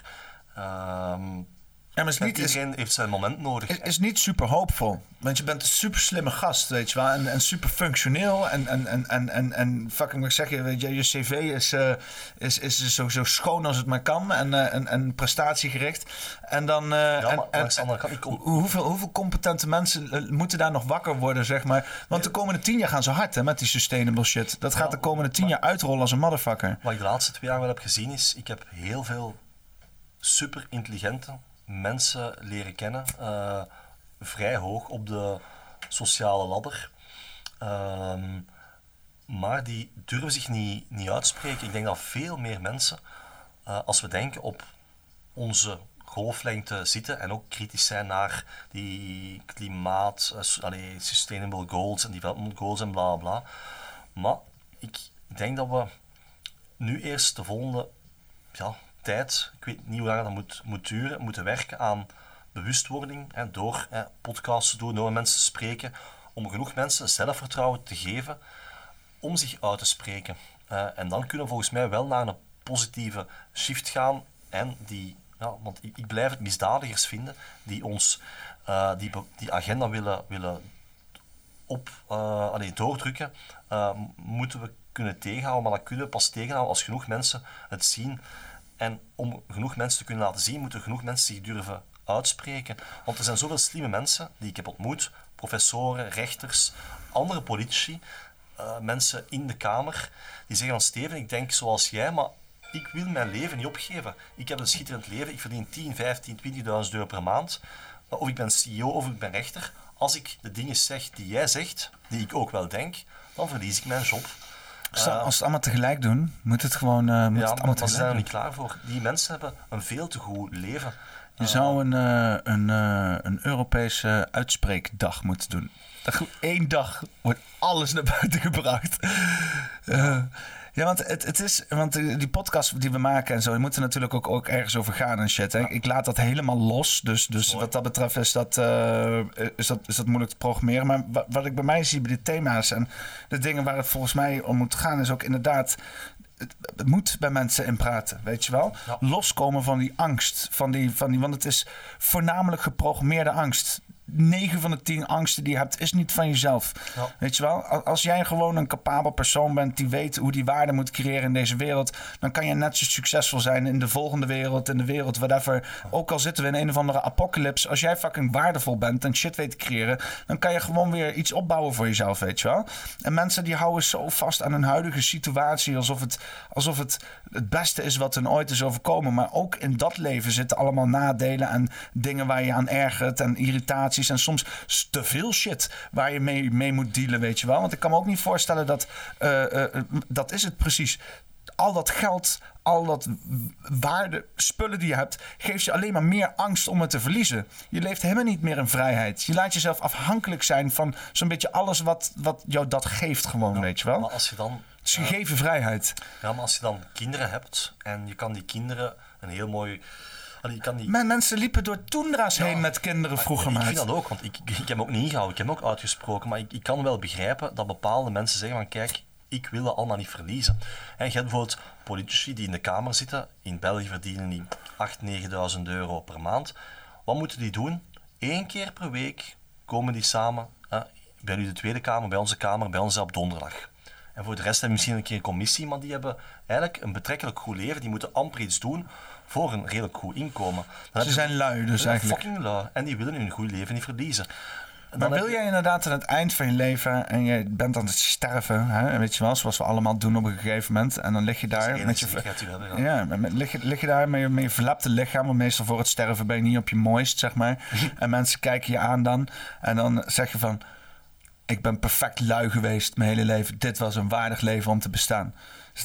Is dat zeg maar... Want dan hou je gewoon jezelf voor de gek. Dan zit je gewoon waarde in te praten in iets wat je niet doet, zeg maar. En dan sterf je in een leugen. Of je komt op een gegeven moment echt... Want volgens mij gebeurt er als iets heel krachtigs als jij overlijdt. En ook als je sowieso met het perspectief tot overlijden komt staan... dan word je in één keer heel ernstig geconfronteerd met dingen die je altijd al probeert te vermijden. Want in mijn optiek is dit soort gedrag, weet je wel... vasthouden aan dingen en zo is niks anders dan gewoon angst voor de dood. Klopt. Weet je wel? Want ik wou eigenlijk aan jou vragen van, ik ga het nu gewoon ook wel vragen, waar je heftig met me gaan, maar ik ga het nu gewoon doen. ben je bang voor de dood. En ik snap dat het in het perspectief met kinderen, dat het inderdaad een soort van extra verantwoording oproept om niet dood te gaan. Omdat, ja, kinderen en zo, weet je wel. Maar die angst te hebben voor de dood, zeg maar, voor stress van doodgaan ga je dood. Dat is een beetje de optiek, zeg maar, weet je wel. Dus het vergt ook in zekere zin moed om te zeggen van, ja, weet je wel, fuck de dood, we gaan het gewoon, weet je wel. En dat heel veel mensen inderdaad zoveel vasthouden aan al die materiële zaken die ze hebben, inclusief inderdaad kinderen, wat inderdaad ook superbelangrijk is. Maar dus snap je, zeg maar, het grote plaatje wat ik probeer te schetsen hier? Of? Dus jouw vraag is of ik bang ben voor de dood? Of? In principe wel, ja. Ik vind dat een goede vraag. Ik heb daar nog nooit die vraag gekregen, denk ik. Even teruggaan in de tijd toen ik naar Afghanistan ging, dat was 2011, was ik eigenlijk wel bang om te sterven zonder kinderen. Ik had toen nog geen kindjes. Nu denk ik eraan, gewoon spontaan. Ik heb nu wel twee kinderen. Zou je zeggen dat je niet meer bang bent om te sterven? Ik denk dat een persoon, of ik alleszins, dan in zijn hoofd steekt dat, als je dan er niet meer bent, dan laat je toch nog iets van jezelf achter op de wereld. Zo keek ik er vroeger naar, misschien ook altijd wel, maar ik ben niet bang om te sterven. We hebben het toch niet in de hand. Dat heb ik ook gezien, eigenlijk was heel mooi, ook in Afghanistan weer al, de eerste dag dat ik naartoe kwam, elke dag werden wij beschoten met Russische raketten, 107 mm raketten.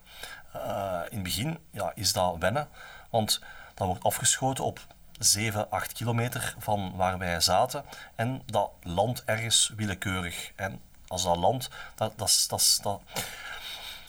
bij de ontploffing komen ook kleine metalen deeltjes uit die tot 150 meter verder vliegen. Dus je wilt dat niet op je kop krijgen of in de buurt landen, of in de buurt laten ontploffen. En de eerste weken, ik ook, maar ik denk dat iedereen dat heeft, is daar bang voor. En dan zie je die Afghaanse militairen of lokale mensen daar rondwandelen. En wij werden gewaarschuwd door een rocket alarm. Er was een radar op 4, 5 kilometer, een grote ballon. En als die raketten werden afgeschoten, als ze hoog genoeg kwamen tenminste, werden die opgemerkt na 3, 4 seconden.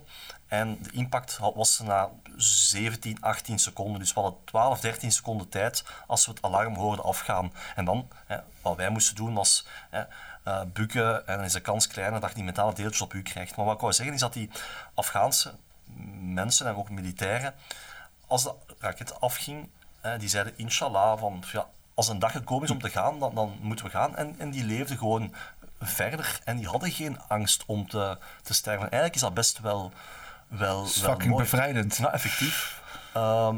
Maar lijkt me ook persoonlijk bevrijdend. Dat is ook veel gemakkelijker. En je hebt ook veel minder stress, want die stress creëert dan weer angst. En als je in angst leeft, dan word je ook gewoon ziek.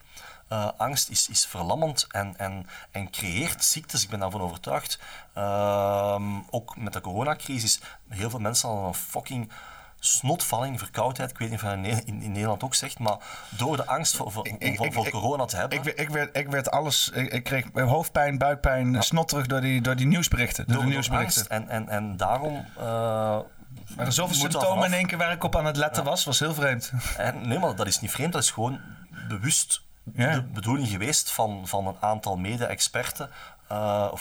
Media-experten, meda-virologen, om ons bang te maken, om ons die vaccins in ons lichaam te laten duwen. Maar ik denk, ik ben ooit wel bang geweest voor de dood, maar ik denk door van alles te hebben meegemaakt, als militair, maar ook daarna, ook bepaalde trauma's die iedereen wel heeft, denk ik, die ik ook heb gehad, te moeten doorstaan en verwerken, ben ik denk ik niet bang voor de dood. Je hebt wel dat straks moeten vaststellen dat ik wel hoogtevrees heb. Ja, dat is dan wel apart inderdaad. Ja. Dus ik ben niet bang om te sterven, maar blijkbaar, want jij zit hier vrij hoog. Ik voelde me vrij ongemakkelijk om naar hier te komen. Dus ik heb blijkbaar ook wel angsten, maar niet voor de dood, maar wel. Ik had hier wel een probleem mee, dat straks moet ik toegeven. Ja. Dus daar kan ik. Ja, hoogte is ook confronterend op een of andere manier. Ja, blijkbaar. Het maakt je heel nietig. Want die grond die geeft ons alle zekerheid, weet je wel. We leven op de grond en we zijn zo gebonden aan de grond. Denk ik, ik weet niet hoe. Want ik zit hier vaak boven en ik kijk dan naar dit uitzicht en zo. Want het is fucking prachtig, toch? Het is zo fucking prachtig. Ja. En elke dag weer, want ik woon hier nu weet ik van 2,5 jaar. Nog steeds, weet je wel, als ik kijk soms in sommige weersomstandigheden, kippenvel. Gewoon fantastisch. En wat ik me dan besef is hoeveel mensen, want het zijn die mensen die hier in die flats wonen. En dan een paar flatjes die verderop staan. En dan is het dan voornamelijk de laatste, weet ik wel, 5 verdiepingen, zeg maar. Die kunnen genieten. Dat zijn wat, paar duizend mensen, weet je wel. Van die 10.000 mensen die hier wonen, 100.000 mensen die hier wonen. Ja. Die allemaal in betonnen gevangenissen zitten, beneden op de grond gevangen. En helemaal niet dat openheid ervaren, weet je wel. Ik denk ook wel dat het op een of andere manier helemaal dat leven in de stad, het opgekropt zitten, dat ook heeft een beetje ontnomen van ons. En vooral in Nederland, we hebben helemaal geen bergen en shit, weet je wel. En hoogtes, ik weet niet. Ik ben zelf altijd super gefascineerd door hoogtes. Ik heb echt onverantwoordelijke dingen gedaan. Aan buitenkanten van steigers geklommen. 40 meter hoog door elektriciteitsmasten lopen swingen en zo. Maar voor mij was dat een ramp ook als militair tijdens je opleiding. Ja, want dat is what the fuck inderdaad, ja. Maar hoe dan? Hoe zit je met een hoogtevrees in het leger? Heb je eens in een helikopter gezeten en shit? Ja, superveel. Want ik was degene... Is het niet een nachtmerrie dan? Dat vind ik nog. Maar helikopters had ik eigenlijk geen probleem mee. Het is een open deurtje zo en shit? Ja, ook niet, want ik vloog heel veel mee. Want ik was de persoon die de EW, Electronic Warfare, deed van onze Belgische helikopters. Dus ik deed de programmatie voor de chaffs en flares, Electronic Warfare gedoe. En om dat te controleren, vloog ik constant mee. En in een helikopter had ik eigenlijk geen probleem, maar hier bij jou op jouw terras heb ik wel last. Ik weet niet hoe dat komt. Shit uit een vorig leven, man. Dat zou goed kunnen, want ik heb er geen logische verklaring voor. Ja, het is super onlogisch inderdaad, ja. Ja. Je bent sowieso wel een onlogische gozer wat dat betreft. Ja, ik denk dat we allemaal wat speciaal zijn, zeker. Ja, akkoord. Ja. Ik vind het fijn, man. Wij praten makkelijk af, hoor. Het is echt... Ik leef hier nog een beetje. We zitten op 1:15. Dus we hebben nog 3 kwartier. We zitten nu inderdaad met wat tijdsproblemen natuurlijk. Hè? Ja. Want we zijn nu... Hoe lang zijn we nu? Eigenlijk technisch gezien zijn we nu al 5 uur bezig of zo. Zot, hè? Shit. Maar hoe het was... Ik heb hier allemaal filmpjes, weet je wel. Die we allemaal aan het... terugkijken, want eigenlijk was onze part 2 al best interessant, denk ik. Ons eerste uur en een kwartier. Want we hebben eigenlijk... helemaal niet gesproken over wat we de eerste 3 uur en een kwartier hebben behandeld. Ja. Maar misschien is het inderdaad even wel interessant om door een aantal films te gaan die we uitgebreider hadden besproken. Zie je iets staan waar je denkt van ja, dat wil ik als eerste doen. De eerste misschien is die Mark van Ranst. Hè. Ja? Ja. We waren daar straks over begonnen, omdat ik was van mening dat heel veel mensen...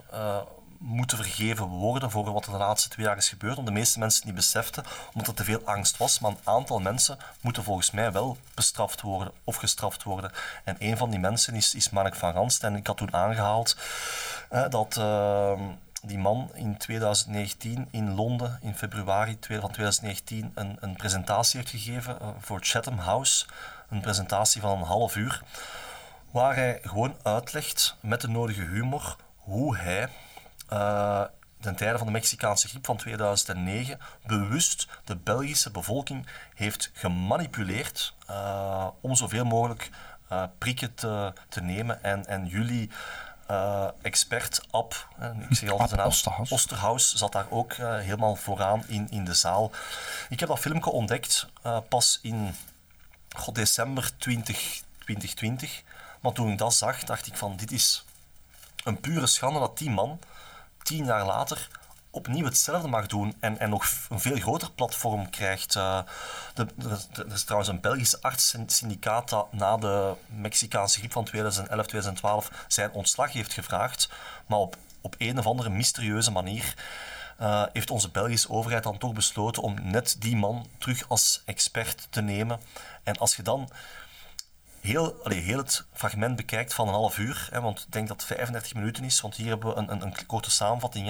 Hè. Maar zelfs heel het fragment is nog pakkender als die samenvatting. En die man, als je die presentatie helemaal bekijkt, dan zie je dat hij exact hetzelfde gedaan heeft met de coronacrisis, om zoveel mogelijk Pfizer en Moderna prikken te verkopen en ook zijn eigen PCR-testen, want in België de PCR-testen, trouwens ook de Nederlandse PCR-testen, die gebeuren in zijn labo.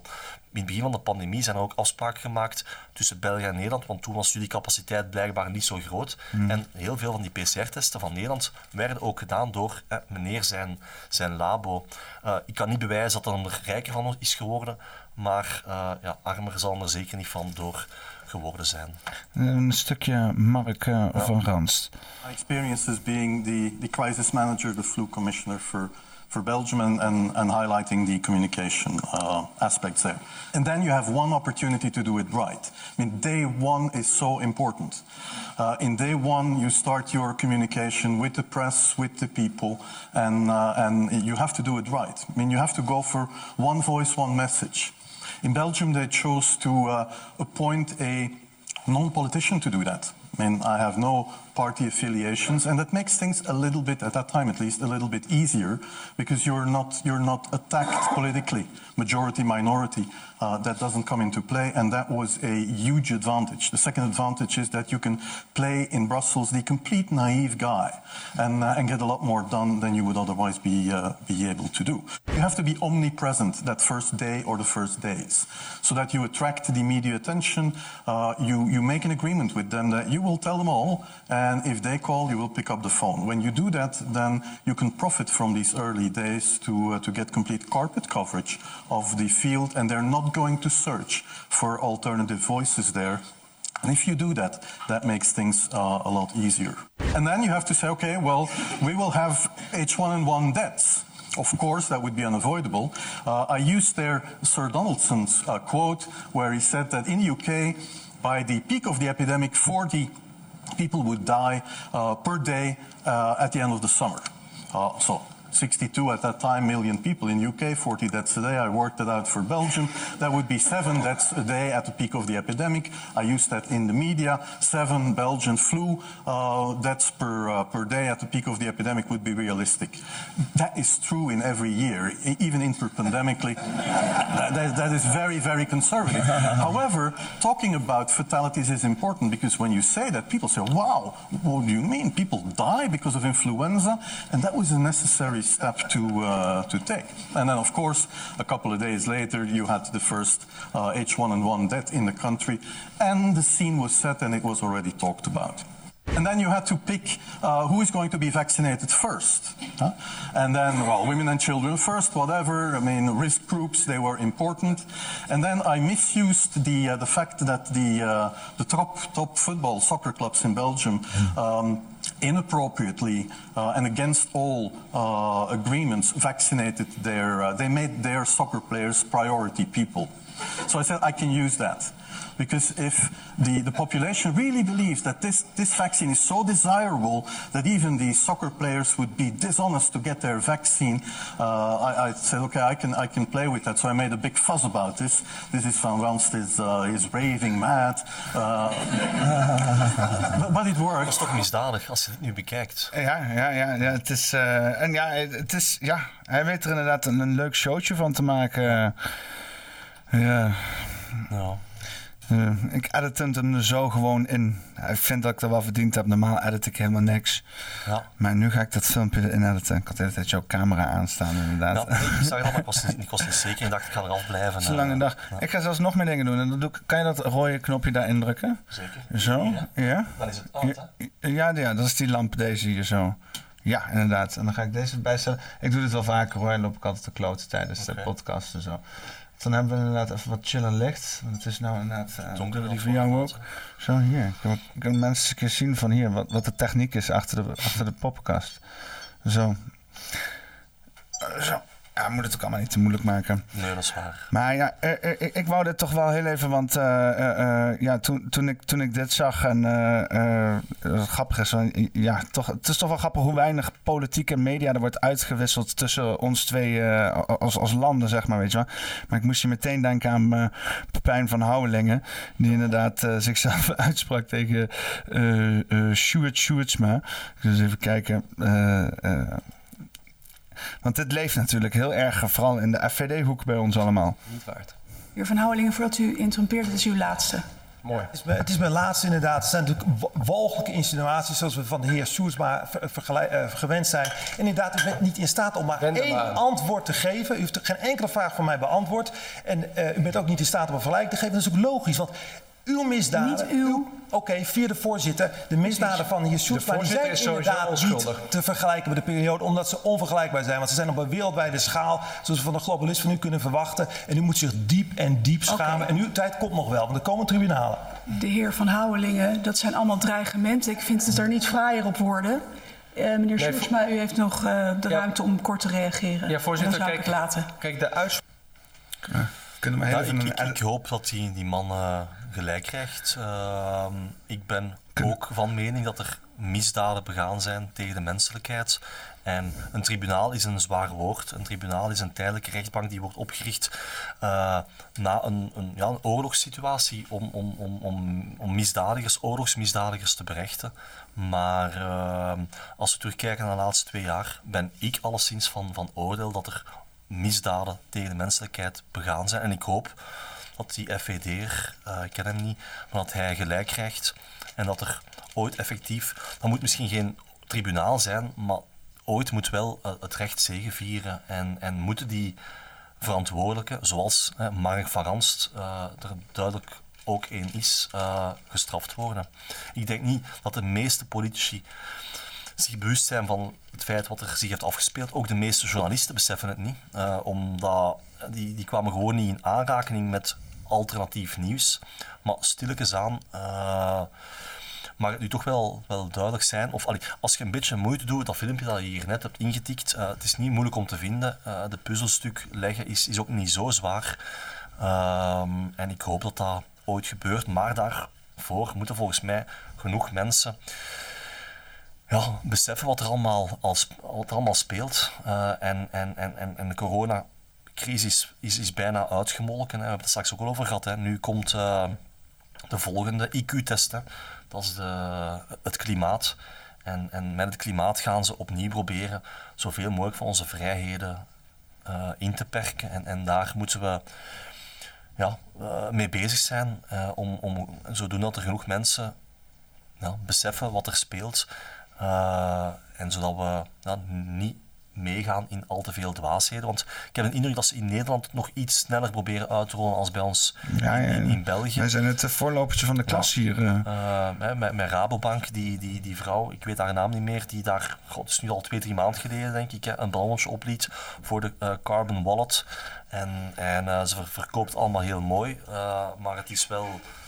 Dat is gevaarlijk, hè? En er moet altijd direct gereageerd worden op zulke zaken. En dat gebeurt ook wel, hè? Zie maar naar PayPal. Dat is nu 2-3 weken geleden. En PayPal liet opeens weten dat mensen die desinformatie verspreiden een boete gaan krijgen van $2.500, als ik me niet vergis. Gelukkig hebben heel veel mensen gereageerd, hun account opgezegd. En nadien liet PayPal weten, het gaat om een vergissing. Maar het is superbelangrijk als er dwaze voorstellen komen dat wij als bevolking altijd snel reageren. Ik denk dat het bij Rabobank ook gebeurd is, hè, als ik me niet vergis. Maar ik kan het moeilijker volgen natuurlijk, want ik volg het van op een grotere afstand. Maar als ik het goed heb gelezen, hebben verschillende mensen hun account of hun rekening bij Rabobank ook opgezegd naar aanleiding van die uitspraken, of heb je dat fout? Van de CBDC? Van de Carbon Wallet. De Carbon Wallet, ik weet het niet. Is dat trouwens Barbara Baarsma die je bedoelt? Ik weet het niet zeker. Ik weet het ook niet. Ik weet het niet. Daar heb ik niks over gehoord. Dat mensen bij de Rabobank is sowieso ook met... Want de Rabobank is de boerenbank. Ja. En die hebben de afgelopen 10 jaar... hebben die boeren allemaal klem gezet... met allerlei leningen om allerlei materieel in te slaan. Ja. Waar ze nu allemaal in één keer op beoordeeld worden... omdat ze te veel stikstof uitstoten. Ja. Dus die boeren hebben dit veroorzaakt. En nu, die Rabobank heeft dit veroorzaakt met die boeren en zo in Nederland. En nu moeten die boeren allemaal weg... omdat ze die leningen moesten afnemen van de Rabobank. Dus dat zou ook een reden kunnen zijn... dat heel veel mensen weg zijn gegaan bij de Rabobank. En vooral omdat de meeste klanten van de Rabobank boeren zouden zijn... zou je zeggen, als een boerenbank. Dat is wat de BO in Rabo is. Ik heb ooit nog wel een rekening misschien nog altijd gehad bij Rabobank... omdat een jaar of, ik denk 10 geleden... bood Rabobank, België dan... behoorlijk goede interestvoeten aan. Maar goed. Het is ook niet omdat één persoon... uit dat management fout uitspraak, doordat iedereen slecht is, maar die uitspraak van 2-3 maanden geleden, denk ik, over de carbon wallet, dat dat wel een goed idee zou zijn, is heel zorgwekkend. Ik heb hier een stukje van BNR, dat is 3 maanden geleden. En dat is Barbara Baarsma, die inderdaad volgens mij, want ik heb het ook gezien, inderdaad vrij uitgebreid daarover spreekt. Wij zitten in een vergrijzende samenleving. We hebben kosten van vergrijzing, bijvoorbeeld zorg, maar ook AOW. Als we niet iets doen aan die kosten, dan zullen alleen al de zorgkosten en de stijgende kosten aan AOW, zullen alle andere uitgaven van de overheid verdringen. Omdat we veel ouder worden en daardoor ook veel ouder worden hebben. Ja, en zorg. Er meer ouderen zijn en we ook steeds meer kunnen in de zorg. Ja. En, misschien moet je daar dan ook wel mee stoppen. Ja, de wal het schip gaat keren. Dus ook prijsverhogingen in de luchtvaart, die zijn natuurlijk notoor afwezig geweest. Nou, die werden net in het nieuws werd aangekondigd dat er iets van een vliegtax omhoog gaat. Het is natuurlijk heel raar dat vliegtuigen kunnen vliegen op kerosine waarop geen belasting wordt geheven. Maar kijk, als je het uiteindelijk heel duur maakt, dan kan een bepaalde groep wel blijven vliegen en een andere groep natuurlijk niet. Zo zal het altijd zijn. Maar zo is het nu ook met heel veel andere dingen. Hè? De een woont in een groter huis, de ander in een kleiner huis. Ja, maar dat zou dan betekenen dat mensen die dan iets minder geld hebben, die zouden dan niks kunnen, omdat ze dat te veel uitstoten. En mensen die wel veel geld hebben, die gaan dan gewoon lekker met het vliegtuig. Ik denk dat je zou het ook nog slimmer kunnen doen. We hebben het nog niet eens geprobeerd. Hè? Er zijn mensen die denken van, ik ben anti-groei, maar ik ben absoluut nog niet zo ver, want we hebben nog niet eens geprobeerd. Laten we die prikkel eens op scherp zetten. Laten we eens gaan beprijzen. En dan weet je niet wat voor creativiteit er in de economie naar voren komt. We hebben het eerder gehad, hebben we het over inflatie. Er zijn nu al mensen die bij wijze van spreken hun boodschappen niet kunnen betalen. Maar die mensen, zou ik het volgende willen zeggen. Ja, onderdeel van een vergroeningsbeleid is ook dat je kijkt naar draagvlak. En de financiële draagvlak van juist de mensen die de smalste portemonnee hebben. En wat als we CO2 gaan beprijzen? Ja, dan wordt het duurder. Mm-hmm. Dan wordt vliegen duurder. Dan wordt heel veel vlees wordt duurder enzovoort. Ja. Maar wat als we nou alle resterende rechten die wij nog hebben, als het gaat om uitstoot van CO2, CO2-equivalenten, broeikasgassen, als we nou eens iedereen, laten we beginnen in Nederland, die uitstootrechten verdelen en dat elk huishouden of elke burger een hoeveelheid uitstootrechten krijgen, zodat we opgeteld niet meer uitstoten dan onze grens.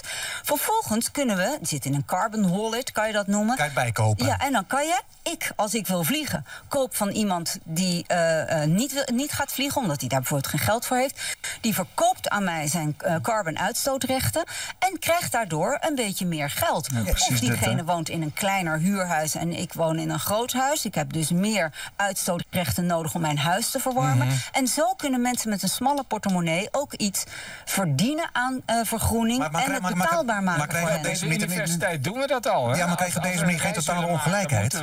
Moeten we ook meteen geld betalen voor het gebruik van carbon en voorkeur met de treinreizen? Ja, een ander ding is, kijk, stel dat wij gaan fors beprijzen, waar ik groot voorstander van ben. De opbrengst daarvan kun je gebruiken om een ander ding dat in onze economie nu niet goed zit, het belastingstelsel te vereenvoudigen en met name de druk aan de onderkant voor mensen met een smallere portemonnee aanzienlijk. Geld nodig om het belastingssysteem te versimpelen. Maar dat is eigenlijk gewoon letterlijk afgelezen. Dat komt letterlijk van het Davos. Dat is Klaus Schwab himself die dat dicteert. Ik heb nog niet opgezocht, maar ik denk dat de kans redelijk groot is dat mevrouw Barbara Baarsma een young global leader is. Zullen we eens even kijken? Zullen we eens even een echte fact-check doen hier?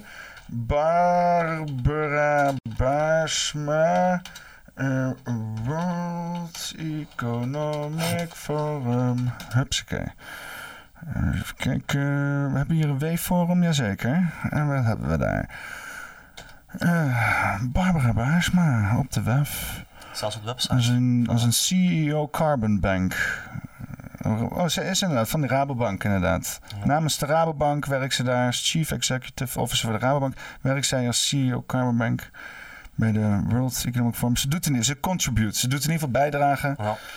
Ja, je hebt inderdaad, want je hoort het gewoon, weet je wel. Je hoort gewoon de Sustainable Development Goals uitwerken. En in België, kilometers afstand. Ja, in België heb ik deze uitspraken nog niet gehoord. Ik heb ze misschien gemist. Maar ja, ik kan er gif op innemen dat er weldra ook Vlaamse en Belgische politici met dit verhaaltje gaan komen. En bij de coronacrisis was dat heel frappant. Want daar was het gewoon bijna dag op dag dat Rutte, Trudeau, Macron, gewoon met dezelfde bullshit kwamen. Het was zo in exact een jaar geleden, was het nu ongeveer, half november, sprak onze Belgische premier van een pandemie van de niet-gevaccineerden. Ja, en Rutte zei hetzelfde, ja. Macron zei hetzelfde, Trudeau, en overal kwam dat terug. Biden. Biden ook. En Pandemic of the unvaccinated. En de pandemie hebben ze uitgemolken. Ik denk dat nu genoeg mensen beseffen dat ze niet bang moeten zijn. En ik vrees dat de carbon shit het volgende gaat worden. En we gaan ook verschillende ballonnetjes zien. We zien dat trouwens in de media de laatste weken, hoe dat we zijn bang gemaakt voor het extreme weer. Het was extreem warm of extreem koud of extreem nat. En alles is... Het is nooit zo matig fucking weer geweest, joh. Het is echt ongelooflijk. Het is heerlijk. Ja. Meer climate change, zeg ik. Ja, ik ben akkoord. En climate change is gewoon zever, maar het is... Zoals bij corona, mensen trappen erin. Het is een speciale wereld waarin zijn terechtgekomen. En soms ook wel best vermoeiend. Soms wou ik dat ik de tijd kon terugspoelen naar 3 jaar geleden, waar ik dat allemaal niet doorzag. Want het leven is wel veel simpeler als je niet nadenkt en gelooft dat de overheid het goed met jou voor heeft. Weet je hoe we dat noemen op het internet? Nee. Een NPC. Dat ken ik niet. Dat komt uit de gamingwereld. Okay. En dat is een non-player character. En dat zijn, als je in die spellen speelt, de mensen die zeg maar jouw spel invullen als willekeurige karakters, maar die hebben geen eigen wil. Die zijn toegeleid aan het algoritme, ingeprogrammeerd. En die zijn daar om jouw wereld een beetje op te vullen, zeg maar. Ja. En zo zien we dat dan. Is heel super neerbuigend. Maar wel een accurate beschrijving, denk ik. En ook gewoon, zeg maar, niet gebonden aan allerlei eerdere beoordelingen. Maar ja, sommige mensen die in de omgeving... Ja, je krijgt vooral als je inderdaad heel erg aan dit soort informatie blootstelt, lijken wel gewoon NPC's, weet je wel. Ja. En dan kijken ze aan en doen ze een dagelijks dingetje. En elke dag zie je ze diezelfde banaan pakken. En elke dag zie je ze diezelfde handeling doen, weet je wel. En denk van, ben je wel eigenlijk echt? Besta jij wel? Maar ze bestaan zeker. En eigenlijk is het... Ja, ik zeg het net, hè, van soms wou ik dat ik het allemaal niet zo zag. Want eigenlijk was het leven wel een pak makkelijker. Is dat zo? Ja, want dan gebeurt je allerlei shit waar je die niet door hebt. Nu heb je het alleen door. Je bent alleen bewuster van shit. Ja, dat is waar. En dan kan je er ook iets aan doen. Dan kan je zelf controle pakken. Want uiteindelijk voelde ik toen ook al wel dat het allemaal niet klopte. Want ik had effectief ook... Ik had dat echt nodig, waar ik dat straks ook heb verteld. Ik weet niet of het tijdens deel 1 was of nu tijdens deel 2. Ik had dat drinken. 2 keer per maand ging ik met kameraden veel eten en drinken. Tot ik er bijna letterlijk bij neerviel. Ik had dat ook wel nodig om het draaglijk te houden. Als ik niet elke 2 weken mijn eigen zat soop, en dat klinkt keifout, ik besef dat, maar dan had ik moeite om te blijven functioneren. Ja, en nu kan ik dat perfect. Pas op, ik heb het heel zwaar gehad de laatste 2 jaar, omdat ik heb mij uitgesproken, ik heb gezegd van volgens mij klopt het hier allemaal niet. En tot voor de coronacrisis werd ik aanzien als een clevere kerel. En opeens was ik voor 90% van de mensen iemand die thuis hoorde in een psychiatrische instelling. En ik moet ook wel toegeven, dat heeft ook wel op mij mentaal een impact gehad, omdat ik dacht van, allee, waarom zien die mensen dat niet? Waarom zeggen die dat ik dom ben? Zou ik zelf de moeite moeten nemen om een boek open te... of om zelf... Gewoon op internet te kijken. En dat deden ze dan niet. Maar nu... Wees niet blootgesteld aan de programmering. Zoek je eigen info. Klopt. Tik iets in. Maar nu heb ik dat bijvoorbeeld niet meer nodig om mijn eigen zat te zuipen, om te kunnen functioneren. Dat gebeurt nog af en toe. Ja, maar dat is het wel, weet je wel. Je probeert te compenseren voor dat gat, weet je wel. Ja. Wat je dan soort van aan het wegdrukken bent met dit neppe leven wat je aan het leven bent. Ja. En synthetisch, dus het is een kunstmatig leven. Klopt. Maat van mij die noemt dat inderdaad een kunstmatig leven. We worden inderdaad overspoeld door kunstmatigheid. Dingen die inderdaad met energie in stand worden gehouden, wat uiteindelijk aan je gaat vreten. En dat je zit dat te onderdrukken. Ondertussen word je er ziek van. En dat is de kern, zeg maar, waar heel veel mensen dan mee lopen. En dan zit je vervolgens in een ontkenningsfase van dat... Weet je wat het is? Want als je dan... Het is ook super kwetsend, weet je wel. Ik snap het ook wel. Je hebt kanker. Je hebt het ziekenhuis gedaan. Allemaal mensen om je heen die veel slimmer zijn dan jou. Die zeggen dat je dit moet doen. En jij bent daar... Je bent vastberaden. Je gaat dat doen. En dan komt er een of andere dude en die zegt van... Ja man, maar je moet gewoon dit en dat loslaten in het leven. En dan krijg je minder kanker en zo. Ja, dan heb je ook zoiets van... Kerel, rot lekker op, weet je wel. Sorry. Het is die verschillen tussen... En ook de talen die gesproken worden wat dat betreft. Want ik zie aan de holistische kant ook echt dingen verschijnen. Dat ik denk van ja, mag ik het ook wel even iets praktischer brengen op een of andere manier. Maar sommige mensen zijn ook super doorgeslagen. En die zijn dan vervolgens heel vatbaar voor allerlei beoordelen. Want de hele kunst van holisme is dat je het niet exact maakt. En dan ja, als iemand van een wetenschap iets wat holistisch is exact probeert te maken... Ja, dan wordt allemaal één grote puinhoop. Dan kun je letterlijk iets uitkiezen of niet wat je wil, weet je wel. Wil je dat het werkt of niet, ligt eraan waar je naar zoekt. In holisme draait het daar niet om, maar we weten niet waar we naar zoeken, weet je wel. Het is gewoon open aan, je hebt een eigen ervaring daarin. Het is holistisch. Maar ja, dus dat kan niet. Alles is zo, alles moet exact zijn, precies, punctueel, weet je wel, meetbaar... Dat hele stukje gevoel is er helemaal uit. Terwijl in mijn leven, mijn idee is... het leven is juist gevoelsmatig. Dus dan niks is wat exact is. Dus wat je vanuit gevoel exact maakt... en dat is vaak heel geforceerd. Maar om dan vervolgens een exact geforceerd leven te leiden... hoe laat je daar moet zijn, exact, uitgepland. Die dag is het die dag. Weet je wel, dinsdag gehaktdag. Jezus Christus, man. Al dat soort patronen die we onszelf aanleren... wat dan vervolgens waarde krijgt. Omdat als je dat niet doet, dan heb je alles niet wat je dan hebt. Weet je wel? Gebaseerd op valse wensen, voorwenselen, weet je wel, voor waarde creëren voor iemand anders. Dat is waar heel veel mensen in gevangen zitten. En ik weet niet, weet je wel. Het is, daaruit komen is inderdaad een pijnlijk proces, maar volgens mij is dat het meest bevrijdende wat iemand kan doen. Weet je? Op termijn wel, maar ik denk in het begin, ik heb de laatste maanden ook heel veel mensen gesproken die veel later wakker zijn geworden, die mij dan in paniek bellen van... Ja, het is net als mazelen, hoe ouder je wakker wordt, hoe pijnlijker het is. Effectief, maar het is effectief ook zo. En ik ben ook wel blij, ik heb dat... bij mij is dat een proces geweest van een jaar, anderhalf jaar en nog steeds is dat gaande, denk ik. Maar er zijn mensen die dat op 1 week tijd allemaal moeten verwerken. En dat komt wel heel hard binnen. Maar ik denk... Het is gewoon ongeloofwaardig allemaal. Ik ken het op zich ook wel. Weet je. Want ik heb heel lang een soort van lopen switchen, weet je wel. Als een soort van niet helemaal, weet je wel, gewoon... Ik heb het nooit echt...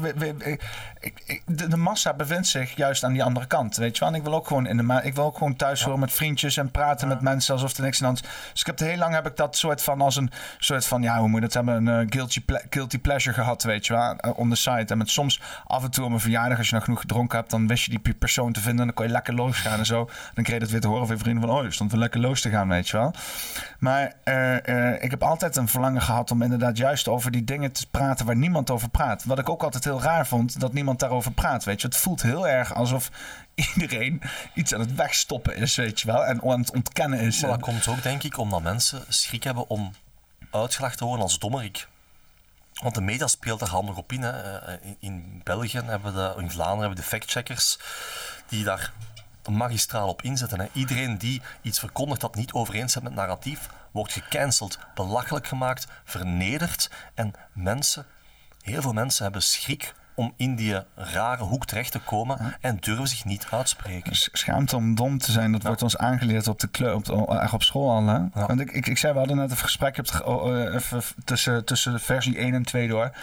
En dat was ook inderdaad in dit thema. Ik zei van ja, ik ben altijd raar gevonden, weet je wel. En ik heb zoveel dingen afgeleerd gekregen in mijn leven als kind zijnde, die ik nu allemaal weer aan het hervinden ben, die perfect zijn. Er zijn zoveel dingen mij afgeleerd dat het is het beste wat ik ooit had kunnen zijn, weet je wel. Rebels, kritisch, altijd vragen stellen. Ik schaam me niet om dom gevonden te worden, interesseert me niet. Of iemand tegen mij zegt van, ja, je bent dom. Dan zeg ik, ja, whatever, weet je wel. Vertel me dan maar gewoon wat je weet dan. Ja. Hè? Als je zoveel weet, vertel het dan. Want dan kan ik die informatie tot me nemen. Ik ben er zo altijd geweest. In de klas behandelen ze mij als een fucking Mongool inderdaad. Hè? Dan ben ik altijd degene die dan de vraag stelt. Of als je dan te veel vragen stelt en je rekt de les uit, dat soort dingen, weet je wel.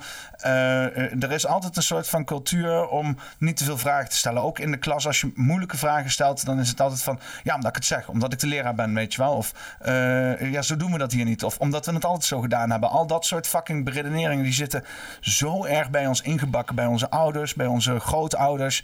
En dit is een systeem wat er gewoon al heel lang gaande is in mijn optiek. En ik heb dat echt in volle glorie ervaren op school, weet je. Ik ben maximaal, ik ben uitbundig en ik wil gewoon communiceren en praten en ontdekken. Ik ben altijd op mijn plek gezet, vooraan in de klas. Kijk maar tegen de muur en hier heb je een zooipillen. Weet je wel, comply. En ik heb er nog steeds af en toe, als ik over nadenk, denk ik, stelletje motherfuckers, weet je wel. Ja. Maar het legt ook in mijn optiek bloot van, ja, ieder kind gaat daar dat onderaan. Dat zijn elke keer weer een poept nieuwe brave burgers uit die geen kritische vragen stellen. Die allemaal... dat is problematisch. Ik besef dat ook pas nu de laatste jaren. Hè. Dus ik vond ons onderwijssysteem behoorlijk goed, omdat ik dacht dat ik er een goed product van was. Maar onze kinderen... Als je had een jaar geknikt in het leger wel, ja. Dan was je perfect product geweest. Ook al was ik geen ja-knikker in defensie, want als we tijdens opleidingen, dat is altijd per peloton, een peloton is een groep van 30 soldaten, waren mijn kameraden wel blij dat ik mee in het peloton zat, omdat ik wel de aandacht trok van het kader dan. Ik was ook degene die de lastige vragen stelde en mijn kameraden waren content als ik erbij was, want dan zeiden ze, Steven is erbij, hij zal de shit wel opvangen, want hij gaat toch lastige vragen stellen. Dus ik ben altijd wel wat kritischer geweest. Maar dat is ook een belangrijke houding, denk ik, dat veel te veel wordt beknot in ons onderwijssysteem. Ik denk dat dat in Nederland niet anders is. Hè. Jij hebt daar wel nadelen van ondervonden, want jij stelde waarschijnlijk de rechte vragen, maar dat werd als lastig ervaren. Had waarschijnlijk ook moeten gebeuren, hoor. Voor een of andere reden. Anders had ik dit mooie verhaal ook niet gehad. Nee, dat is waar. Maar ik ben er... Pas op, ik moet ook wel toegeven dat mij heeft gewogen. Tot een jaar geleden, schat ik. Want ik vond het enorm frustrerend dat heel veel mensen mij opeens stom noemden. Want dat was ik niet. Pas op, ik moest dat ook in bijleren. Nu besef ik van, ja, whatever, als mensen mij dom noemen, dat is voor hun rekening. Als mij dat raakt, dan is dat een stuk waar ik nog aan moet werken in mezelf. En nu kan me dat geen zak schelen wat mensen van mij denken. Als mensen mij dom noemen, ja, dan... En mensen die dom zijn, die hebben nu de macht ook, dus ja. Ook, maar het ding is van, ik ben dan toch wel blijkbaar interessant genoeg om dom genoemd te worden. Ja, okay. In die zin, dus, om überhaupt de aandacht te hebben, ja. Dom genoemd worden, het is een beetje een stukje, het is natuurlijk een directe aanval op het ego. Ja, en daar zijn ze heel goed in. Het is eerst ego en dan imago, want volgens mij heel veel van die mensen in de publieke sector, die hebben hun ego al lang opgegeven. Ze moeten wel. Die hebben hun ego verkocht, laat ik het zo zeggen. Maar je kan ook gewoon je ego opgeven door inderdaad... Ja, gewoon niet een stukje waarde te hechten aan dat jij denkt te zijn op een of andere manier. En dan als jij niet precies waarde hecht aan wat jij denkt te zijn... dan kunnen daar mensen ook niet echt dingen in proppen of zo, weet je wel. Kunnen alle mensen wat dingen vinden van jou. Maar dan kan je altijd zeggen van ja, het is jouw mening... maar het is niet per se wie ik ben. Ik weet zelf niet eens wie ik ben. Laat staan dat jij weet wie ik ben, weet je wel. Dus het is ook... heel veel mensen die zijn zo zeker van hunzelf. Die hebben dat helemaal gevormd in hun hoofd. En die zijn het te alle kosten aan het beschermen. En als je dan inderdaad aangesproken wordt daarop... dan explodeert dat en zo. Het volgende is ook nog imago. Dan is het iets wat je kunstmatig om je heen bouwt, weet je wel. En dat zie je tegenwoordig heel veel op internet. En op het TikTok nodigt daar heel erg vooruit en zo. Om een bepaalde image en zo vol te houden. Dat is natuurlijk ook wat onze politici doen. En dat is helemaal dramatisch. Want dat is niet eens gekoppeld aan je eigen persoon. Dan moet je je hele leven fake lopen doen. Ja, en dat is ook fucking vermoeiend. En je valt altijd door de mand. Als je een bepaald imago wilt aanmeten dat niet de jouwe is... Dan ga ik ook aan jou vreten, denk ik, mentaal. Je wordt daar letterlijk ziek van. Daarom zie je die politici ook zo snel verjaren altijd. Hè? Die Obama's en zo, die gaan echt 3 keer zo hard als iedereen. Die zitten zich constant op te vreten gewoon. Klopt. Ook bij die Mark van Ranst, je moet maar een keer foto's googelen van 2019 tegenover nu. Die mens is 20 jaar ouder geworden, maar als je constant moet liegen en bedriegen, dat vreet aan jou. Is toch een ellendig bestaan, of niet dan? Klopt. Zou jij een seconde met hun in de schoenen willen ruilen? willen staan, schoenen willen staan? Ja, omdat ik dan alles zou kunnen omkeren. Nee, niet in hun positie willen zetten, maar met hun, gewoon echt hun willen zijn, zeg maar. Ja, natuurlijk niet, natuurlijk niet. En ik denk ook wel dat... Want als Karel ooit zijn of haar werk zal doen. Het hele idee van de situatie is, als je in zijn schoen had gestaan en niet precies hem was, was je het niet geworden. Dan was het een of andere kwalbak geworden. Klopt. Want die is daar niet toevallig. Maar ja. Ja, en wat dat betreft zijn we ook maar met z'n allen, weet je wel, ook al ben je wakker, je bent alsnog maar een pion in het leven wat dat betreft. Hè? Ja, en wakker zijn is ook iets relatief. Hè? Zeker relatief, ja. Want we weten niet wat de waarheid is. Onder de wakkeren gaan ook heel veel theorieën waar ik mijn vragen bij stel, waar ik soms moe van word. Het is allemaal niet zo evident. En soms zijn de wakkeren even bang als de mensen van de andere kant, zeg maar. Dus het is allemaal niet zo evident en soms best vermoeiend. Als je shit, zeg maar, angstgedreven is...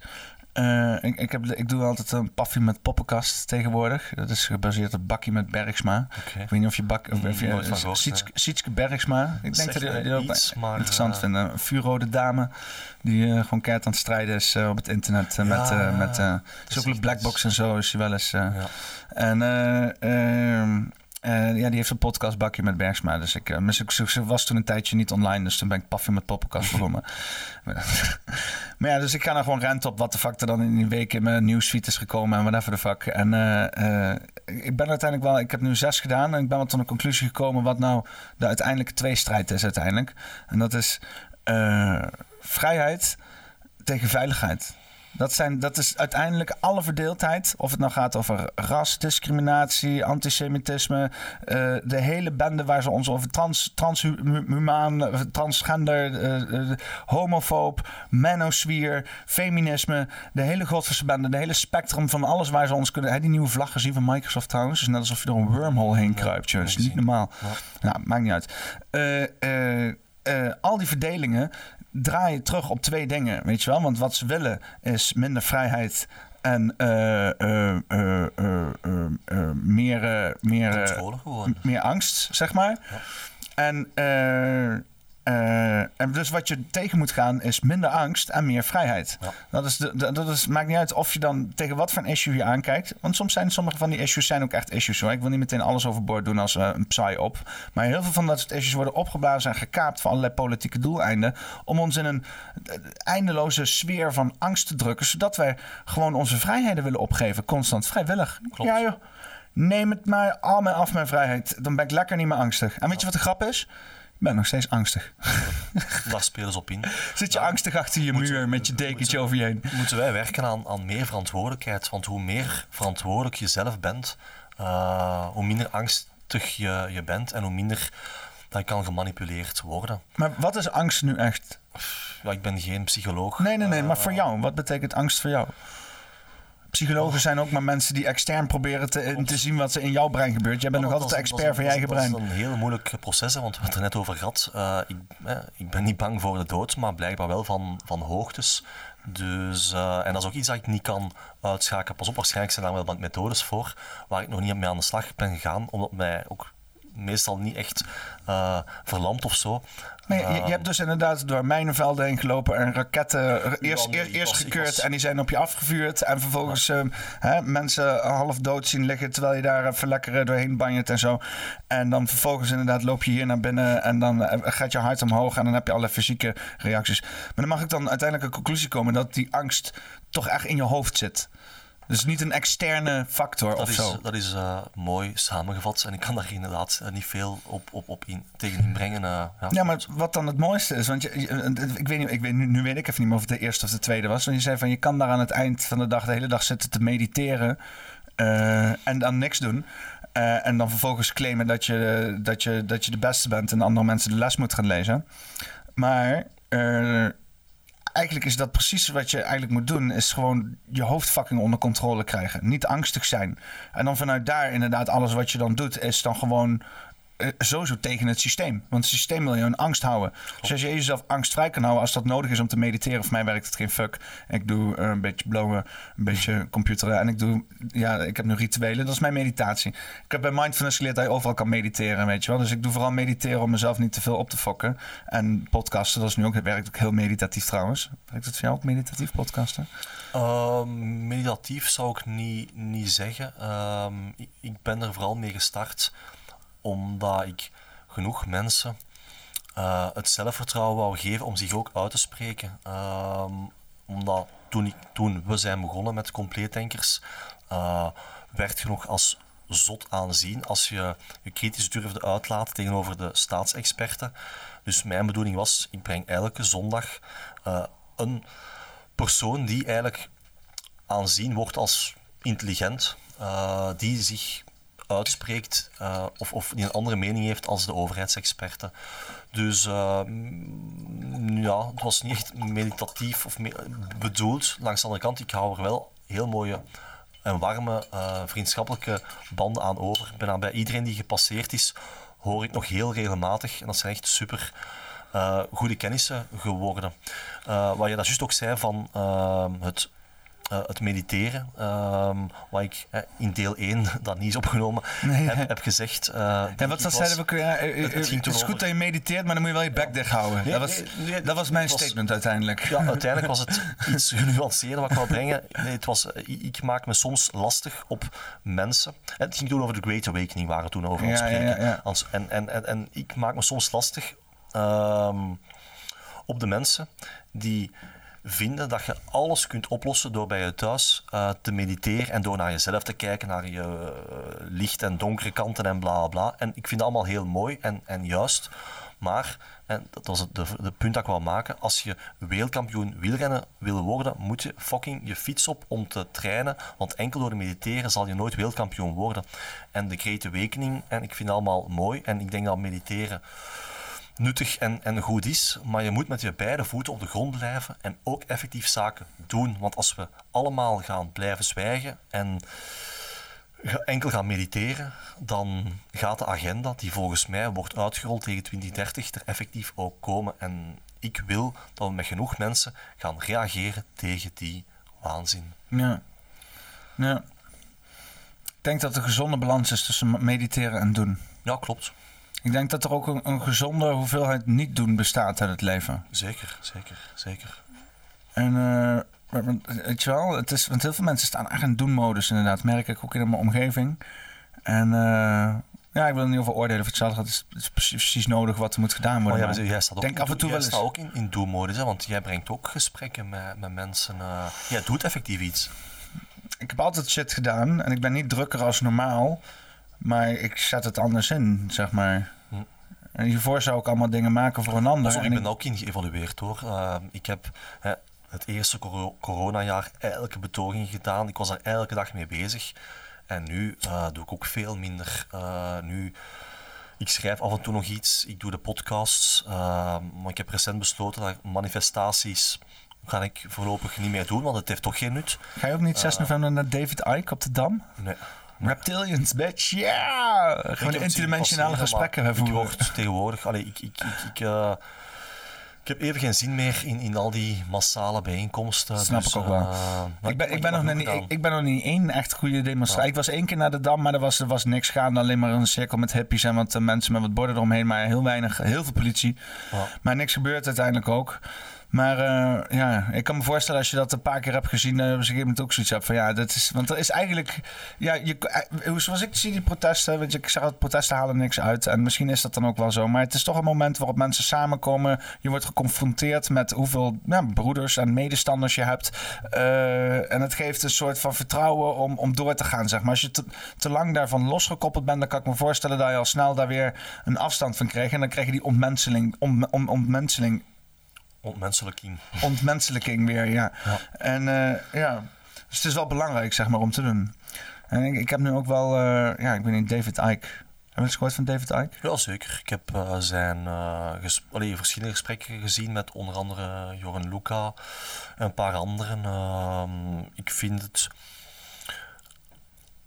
Ik vind iedereen interessant om naar te luisteren. En vooral als mensen overdreven gecensureerd worden, wil ik net wel een keer naar die mensen gaan luisteren. Dat is bij hem ook wel het geval.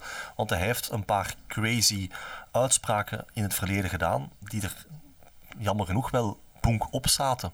En dan wil ik wel gaan kijken van waar haalt die persoon die kennis, waarom zegt hij dat? Dus ik zet... tot 2-3 jaar geleden vond ik mensen al snel belachelijk of plakte ik heel snel een stempel op hun gezicht. En dat ga ik nu veel minder snel doen. Ik ga ook niet mee in alle rare theorieën die verkondigd worden, maar ik zal nooit meer een theorie dom noemen.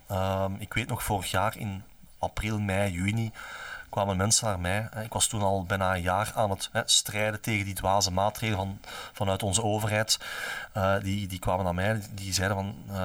Steven, heb je al gehoord van die kinderen misbruiken en rituele moorden? En ik zei van, ga weg met jou... Ze zitten in de tunnels, de kinderen zitten in de tunnels. En ik zei, ga weg met jouw zever, ik wil dat niet horen. Hè. Ik wil hier bij feiten blijven. En ik geloof trouwens die zever niet. We zijn nu meer dan een jaar verder. En ik heb daar nu wel veel meer over gelezen en interviews beluisterd van mensen die effectief daar hebben ingezeten. En helaas zit er heel veel waarheid in. En is dat iets dat te weinig wordt bekeken. Maar wat ik wou zeggen is van, ik maakte vorig jaar zelf de fout van, ik ben boos geworden op die mensen. Ik zei van, ga weg met je stomme complot. Nee. Zever. Ja, maar dat is ook, je moet nooit in alle complotten tegelijk duiken, want dan word je knettergek. Dan word je, die mensen ook rondlopen en die zijn knettergek. Ja, wat zijn geen complot wordt zo genoemd, maar dat is... Ja. Nee, want zoals ik het zie, van, je moet het gewoon eigenlijk allemaal tot de bodem hebben uitgezocht en dat is een hele klus. Ja. En want het zijn behoorlijk veel lijntjes die behoorlijk ver teruggaan en er is altijd nog meer achter te vinden, want het blijkt wel eindeloos door te gaan naar achter. Ja. Maar daar zijn, hoe groter je uitzoomt, hoe meer herhaaldelijke thema's je ziet en hoe duidelijker je ziet wat nou eigenlijk de essentie is, weet je wel. En dan, ja, het is net zoals de film, weet je, de matrix breekt op een gegeven moment. Je ziet op een gegeven moment wat waarde heeft en wat nep is en wat allemaal, hoe noem je dat nou, vergankelijk is. En weet je wel, want in zekere zin zaten de Romeinen en de Egyptenaren zaten allemaal, gewoon de pleb zaten in hetzelfde schuitje, weet je wel. Of wel of niet met elektriciteit, dat weten we nog steeds niet. Maar ja, in ieder geval. Die waren ook onderheven aan gigantische superieure machten die ook hun allemaal shit probeerden wijs te maken, weet je wel. Dat is een verhaal van eeuwen. En als je heel even uitzoomt, omdat je denkt van, ja, maar het is niet met mij gaande, weet je wel. Ja, dan moet je even uitzoomen, want dan... En dat geldt voor iedereen. Maakt niet uit of je in Rusland zit, of in China, of in Amerika. Overal waar je uitzoomt, dan zie je op een gegeven moment die verbanden en denkt van, ja, nee, maar wacht even. Weet je wel, alles wat ik voorgekoud krijg, alles wat geprogrammeerd is, dat is niet wat het tot doet. Dat is gewoon allemaal, het enige waar je eruit op kan maken is van, oh, dat is wat... Ze, hè, want dat is een beetje altijd een woord van... Hè, de mensen proberen dat eens wat kan dooddoen van wie is ze. Want dat is een heel complex verhaal. Wie is ze? Hè? Dat is een reeks aan mechanismes. Mensen die elkaar het handje boven het hoofd houden. Eeuwenoude verbintenissen, obscure organisaties, banken verbonden, duistere families die zich samenklonteren in allerlei NGO's en politieke structuren. En de hele bende, weet je. En dat is niet even zo in één keer uit te leggen. Daar zijn boeken over geschreven en series over gemaakt. En dat is zoveel informatie. En dat is sinds het internet geëxplodeerd. Maar daarvoor was ook heel veel over geschreven. Dat is het gekke af en toe. Als ik dan terugga naar die jaren 20 en shit en al die boeken en want ook die George, die 1984, dat is in de jaren 30. George Orwell, dat is in de jaren 30 geschreven of zo, toch? In 1948. Ja, net na de oorlog inderdaad, ja.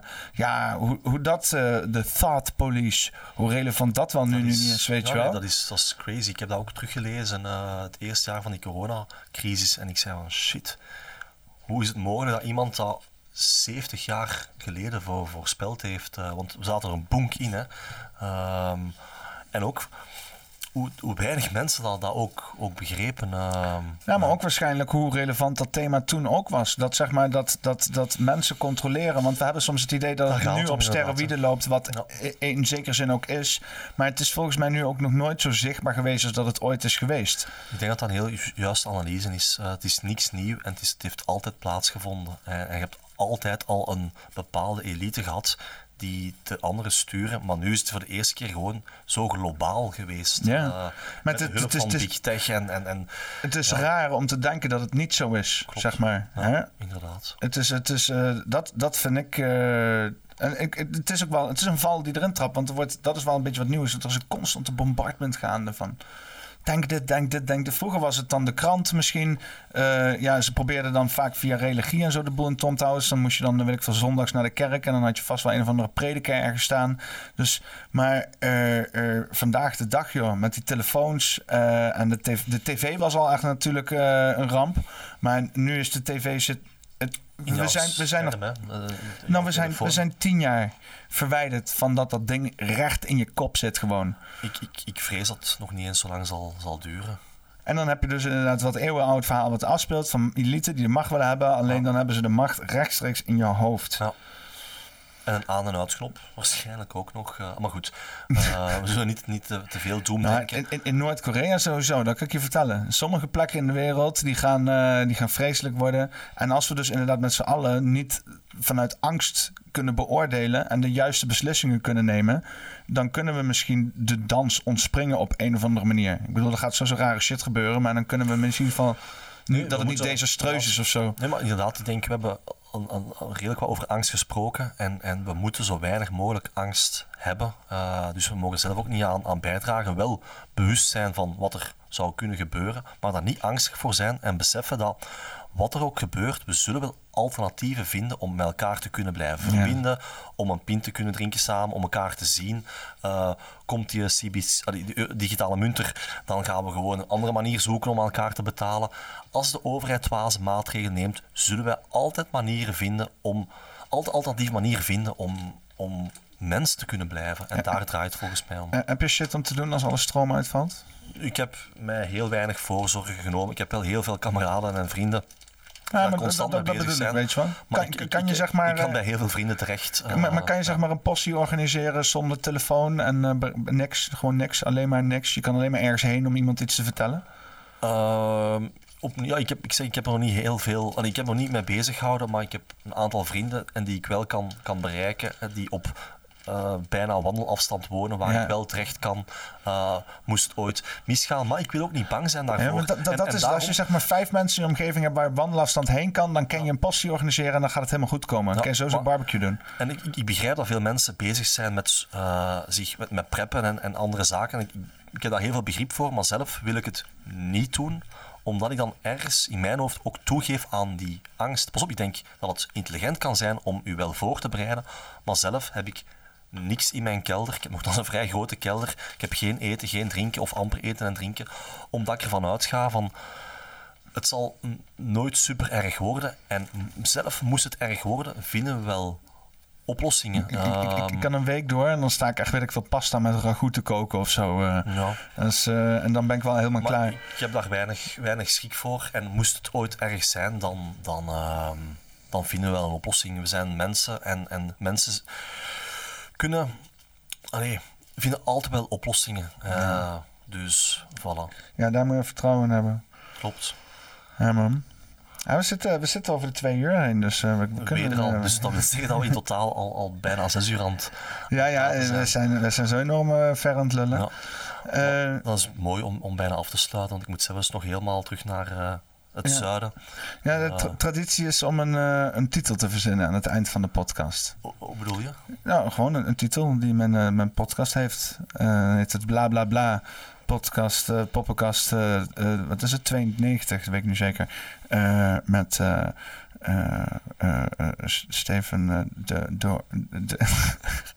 Steven Aranzola de Oñata. Ik ben daar een ego-killer hoor, excuses. Helemaal geen probleem. Moet je maar niet zo moeilijk een naam hebben en zo. Maar ik zat te denken aan iets van fase 2 of iets met 2, zeg maar, versie 2. Iets met Compleet Denkers misschien. En ik moet die zelf verzinnen. Nee, dat is brainstorm. Roep maar iets. Ik heb allerlei ideeën altijd. Compleet Denkers, take 2 of zoiets. Dat vind ik... En Take-Two is wel... dat ben ik mee eens dat er ook even in de titel moet. Hoe bedoel je? Ja, dat het zeg maar een soort van... Want waar ik aan denk, van het is natuurlijk een echte Take-Two. Ja. Maar het is in zekere zin... Wakker worden is ook een soort van Take-Two op een of andere manier. Dat is wel mooi. Dat is wel mooi gezegd. Ja. Nee, helemaal akkoord. Okay. En ja, ik denk dat een goede titel kan zijn. Ja, zo, ik ben even al wat... mee vermoeid, omdat deze morgen al vrij vroeg wakker, dan helemaal naar hier gereden. En wat ben je aan het zoeken? Ik wil jouw naam voor mijn neus hebben, zodat ik hem kan... A-R-R-A? Ja, en daar zie je mij al. Ja, ik wil hem voor me... Ik kan jouw naam niet in de hele podcast niet één keer goed hebben uitgesproken. Dus. Nee, maar dat is helemaal niet erg. En daarom, ik kan best leven met Steven, want daar straks zei nog Steve. Dat vind ik iets minder aangenaam. Ja, dat is Steven. Steven. Ja, ja, maar dat is wel echt Belgisch, denk ik, of niet? Geen idee. In Nederland is het altijd Stefan of Stefan of Steve inderdaad dan. Ja, maar Steve of Steven, ik weet niet waarom, maar daar heb ik een hekel aan. Ik kan dat niet aan doen. Niet tegen mensen die zo noemen natuurlijk, maar mijn ouders hebben mij Steven genoemd en mijn achternaam is niet evident. Dus er loopt de hele nadruk op wat belangrijk is, gewoon verkeerd te leggen zelfs nog. Ja, en het kan zo simpel zijn allemaal. Akkoord. Nou, dan is dit Compleet Denkers Take 2 met Steven Aranzola de Oñata. Super, dankjewel. En jij bedankt.